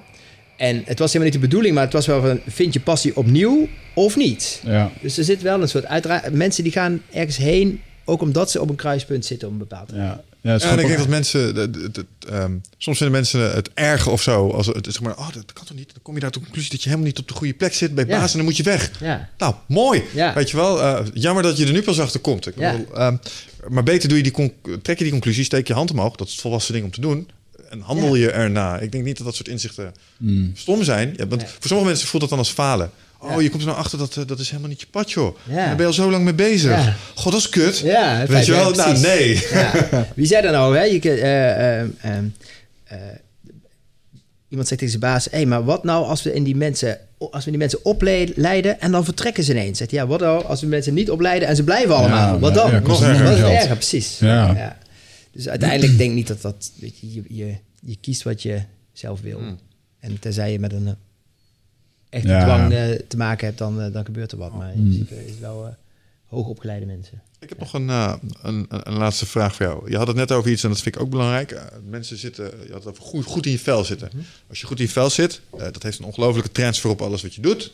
Leuke dingen doen en dat soort dingen. Wat zijn dingen die jij doet om goed in je vel te blijven zitten? Naast een hartstikke leuke baan hebben, eh, maar dat is ook nog een andere kant. Mhm. Ook goed voor jezelf zorgen. Je lijkt in ieder geval eh, in je energie, eh, goed in je energie Mhm. te zitten en dat soort dingen. Hoe fix je dat voor jezelf? Nou, ik moet van mezelf wel echt eh, hardlopen. Dus ik ben twee, drie keer in de week ga ik echt weg. En als het, kon, als het kan een uur. Eh, de grap is ook, dan ga je lopen en op een gegeven moment ben je heel erg... eh, hè, ook koptelefoontje op en de, de playlist met... eh, Net de Tiger. met eh, ram, precies Ramstein-achtige dingen. Net, hier even net te hoog tempo hebben hè, voor jezelf. En dan merk je, dan ga je lopen. En na een half uur denk je, oh, ineens... Dan ga je bijvoorbeeld lopen met, met, een, met een, een prangend probleem in je achterhoofd. En ineens denk je, damn. Ja. Dan komt ook naar, naar binnen ook. Dus de, en ik merk ook, de, je fysieke gesteldheid bepaalt of je inderdaad... Als, als je een keer s'avonds door moet, wat wel eens moet... of eh, als je die seminars hebt, dan zijn we morgens om half zes daar... Mm. En dan kom ik dus uit Nijmegen en dan ben ik dus om, eh, eh, half vijf ga ik weg. En dan ben je s'avonds om negen uur thuis. Ja. En de da- dag daarna moet je wel gewoon door. Dus dat, die komen daar gewoon bij. Dus dat, je moet wel enigszins eh, fit zijn. En inderdaad ook wel, want ik heb een gezin met eh vrouw en drie kinderen. Uiteindelijk wil je ook gewoon, als je thuis bent, vanaf een bepaald punt gewoon even alles weg. Mhm. Want anders dan, je kan echt de hele tijd blijven mailen. Dat is echt geen enkel punt. Ja, en, en, dat, Ja. dat zijn er straks ook al. Het stopt nooit. Hè? Nee. Er zijn geen stratenmakers. Dus op het moment dat we eh, door de file heen zijn geploeterd... Ja. eh, waar we over die offerte aan het nadenken waren... of over die klant of wat dan ook... en we zitten op de bank, doen we het nog steeds. Ja. Heb je trucjes voor jezelf om dat een beetje uit te zetten?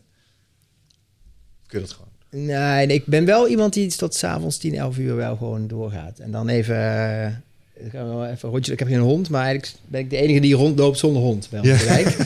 maar even, pff, even weg en dan eh, naar bed gaan. Want anders- je moet er niet dan meteen... Maar dat werkt niet. Nee, nee. Dus ik doe wel veel en iets te veel af en toe. Maar ook, dat is ook weer van als je dat leuk vindt om te doen... dan voelt het niet als werk. Nee, dat herken ik. Ja. Nee, het enige is met, eh, dat je wel moet zorgen dat je uiteindelijk niet eh, lachend je burn-out ingaat. Dat moet je ook niet doen. Ja. Dus, dus dat, en dan zo'n AVG-ding bijvoorbeeld, dat is dan echt, je denkt, damn, dit moet. En dat komt er dan echt bij. En tot nu toe is alles, eh, dat merk ik ook, is in mijn geval, als je te veel te doen hebt, is het je, ik ben het zelf begonnen. Mhm. Wie wou ook alweer dat programma gaan maken? Wie wou weer een leuke actie doen? Oh, dat was ik zelf. En dan voelt het volgens mij anders. Dus als het echt voor iemand moet. We doen ook wel eens programma's voor derden, voor bedrijven. En dan moet je ook deadlines halen. Maar ik merk al, als het andermans deadlines zijn, vind ik het minder leuk Ja, dan wanneer ja. het je eigen deadline is. Ja. Dus daar, eh, ja, daar moet ik ook maar een paar van doen eh, per jaar. Want dat- Dan ook een soort recalcitrantie om de hoek kijken in je hoofd. Nee, ja, nee, maar je- nee, maar je snapt dat het moet. Alleen op de een of andere manier is het niet je eigen idee. Dus dan is het al wat. Dan moet je het echt inplannen. Ja. En zorgen dat je dat niet s'avonds hoeft te doen. Ja, ja, dat snap ik. Ja. Ja. Gaaf. Mooi man. Wel, ik wil nog een laatste vraag aan jou, want jij zit toch in het eh, sprekersvak. En, eh, ehm, wat, eh, wat zou je aan advies geven voor eh, up-and-coming sprekers? Ehm, heel veel doen.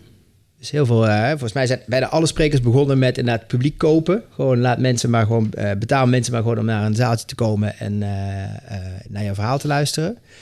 Dat ook bij bedrijven doen. Mhm. Heel veel vlieguren maken. Schrijven. Dus heel veel mensen hebben dan op een gegeven moment... gaan- Als je kan bloggen, kan je daarna ook een boek schrijven. Het effect van een boek... Ja, jullie hebben heel veel mensen volgens mij die, die auteur zijn. Het effect van een boek is gigantisch. Het is een soort instant autoriteit. Er zit nog een, een associatie achter dat eh, bijvoorbeeld managementuitgeverijen eh, honderden manuscripten per dag binnenkrijgen en er één per jaar uitbrengen. Mhm. Nou, er zit natuurlijk wel selectie aan. Ze brengen natuurlijk niet alles aan, maar, dat aanbod Ja. is er niet. En ze, ze weten gewoon ook als je bijvoorbeeld een, een trainer of docent bent en je schrijft een boek en je geeft je eigen trainingen, dan weten ze ook al, oh, die kan ook heel goed voor zijn eigen afzet zorgen. Dus dan heb je al wat meer ehm, voorsprong. Ja. Dus inderdaad, en veel doen en erover schrijven, dan, eh, dan gaat het uiteindelijk lukken. Ja. En wat moet een opkomend eh, spreker doen om uiteindelijk eh, door Think Productions te worden gevraagd? Ja, dat is een goede. Want je zit aan de bovenkant, Ja, dus daar kom je niet zomaar. Dit, Ja. dit klinkt run of the mill, oké. Ja, dat, weet je, dat, dat is bijna een soort gekke arro- arrogantie. Kijk, mijn, mijn, mijn zoontje denkt dat hij heel goed kan voetballen. Ik ga ook niet bellen naar Ajax of in dat, hè, als je in Nijmegen woont, in NEC, van dat hij mee moet doen. Eh, ik heb als, als mensen ons bellen, dan is het bij wijze van spreken al nee. Eh, Het is heel suf. En maar dat klinkt heel arrogant, maar ik ging er eerst altijd heen. We hebben, we hebben dat met mensen die zichzelf uitnodigen in de podcast. Ja, Ja, we hebben precies hetzelfde. Nee, Ja. nee. Nee, en dan, en dan ga je daarheen en dan denk je na twee minuten al van pff, niet zo'n goed idee. Dus ik heb nu gewoon zoiets van als het goed is, komt het vanzelf wel boven. Ik kijk natuurlijk gewoon naar eh, sprekers die worden aanbevolen door anderen. Hè? Bijvoorbeeld Ben Tikkelaar spreekt heel veel in het land en anderen ook. En die tippen mij van ja. Want zij zit ook in een stal. Zij willen dan ook, wat diegene die daarbij komt, dat hij een beetje matcht. Dus ik heb nu een paar keer een tip gehad van, hé, maar die was gaaf. Dan moet je eens gaan kijken. En dan ga ik zelf kijken. Eh, maar dat betekent, daar kom je pas dus weer in fase 2 nadat je de zolderkamertjes en de, en de eh, door jou betaalde publiek hebt. Mm, Ja. Ehm, je ontkomt er weer niet aan, jongen. We- we- Nee, de nee. lege zaaltjes noemen we dat hier Ja, altijd. Je ja, zult het eerst is, de lege zaaltjes ja. moeten doen. Ja. Het is niet dat het nieuwe talent gewoon zo pff, daar op het podium staat en je bent er. nee, nee maar dat grind. precies. Nee, maar we hadden bijvoorbeeld eh, eh, wel Wouter de Jong die dat boek Mind Gym heeft geschreven. Nou, die kwam gewoon ineens op. Dat boek staat ineens op één. En dan, word ik natuurlijk wakker. Dan denk je, hé, hey, wacht eens eventjes. En dan bel je de uitgever en zegt, ja, die is hartstikke goed met eh, Mhm. publiek. Op het podium. Dus dan ga je een keer kijken en denken, oeh, yes, dit is gaaf.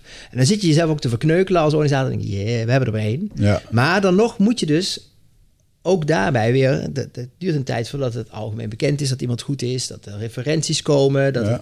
zelfs, zelfs wij kunnen niet de, de shortcut doen van... oh, zet je naam maar eh, in een brochure en bam. Nee.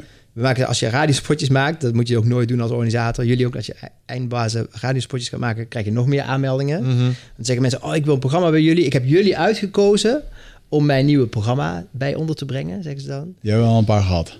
En eh, ja, waarom dan? Ja, jullie doen radiospotjes. Ja, maar dan ga je toch gewoon zelf radiospotjes doen? Ja. Ja. nee, maar dat is toch hartstikke duur. Ja, dat klopt. Maar ja, dat wil je toch, wel- dan heb je toch allemaal voor jezelf wat het, wat het oplevert. Dus radiospotjes doen vinden mensen dan ineens een soort eh Mm. Het extra... heeft status. Ja, Het heeft status. Ja. Zo simpel Ja. Mm. maar dat is wel... eh, nee, uiteindelijk, je, je, je spaart een aantal mensen. En inderdaad, zolang je, je, je kernteam nieuwe en goede programma's blijft maken... heb je ook niet heel veel behoefte aan te veel nieuw. Ik merk gewoon, wij maken 15 programma's per jaar... en de bottleneck is marketing power. Mhm, mhm. Want je moet mensen echt wel op meerdere manieren bereiken... om hen te laten inschrijven. Dus ik kan, ik kan zo 80 programma's maken... maar die zijn dan allemaal niet vol. Ja, ja, ja. ja. Dus dat, dat ja. Oké. Dus eh, wederom, zoals altijd, bij alle dingen waar je goed in wil worden, je moet gewoon blijven grinden. Gewoon doorgaan. Ja. doorgaan. Ja. Ja, ik heb die 10.000 uur regel heb ik onlangs eh, helemaal heb ik een avondje op gezeten om dat te ontleden voor mijn presentaties. En ehm, eh, want je, als je ergens goed in wil worden, dan moet je 10.000 uur draaien. Ja. En ehm, ik heb het even uitgerekend. Dat is vijf jaar lang, 4,8 jaar lang, iedere dag, vijf dagen per week, een uurtje. Ja. Je kan het dan versnellen. Iedere dag een uurtje. Als je het dan eh, eh, wat vaker doet, dan kan je er in 2,8 komen. Maar ehm, ja, iedere dag een uurtje. Ja. En het is ook deliberate practice. Hè? Dus het is niet gewoon doen, maar het is doen, reflecteren, kijken wat ga ik ervoor Ik wil uitrekenen hoeveel 10.000 Ja, veel dat- vier ja. uur was. Ja, ja, Ja, dus het is 4,8 jaar als je het vijf dagen per week eh, een uurtje doet. Ja, of als je een masterclass geeft van 4 uur, 2500 masterclasses. Daar zit het. 2023, bam. Ja, beetje doorwerken, jongen. Ik heb, Chop, ik heb chop. zo'n uren gemaakt, jongen. Oh, mooi. Komt goed, komt goed. Alright, ik vond het weer leerzaam. Ehm, Hans, dankjewel dat je naar de studio wilde komen en om ons eh, hier eens eh, wat eh, dingen over te leren. Thanks. Nou, leuk eh, om te zijn. Dankjewel. Succes met alle producties en alle sprekers. En eh gaan elkaar vast nog een keer tegenkomen. Oké. Nou, Dankjewel. Alright, ciao.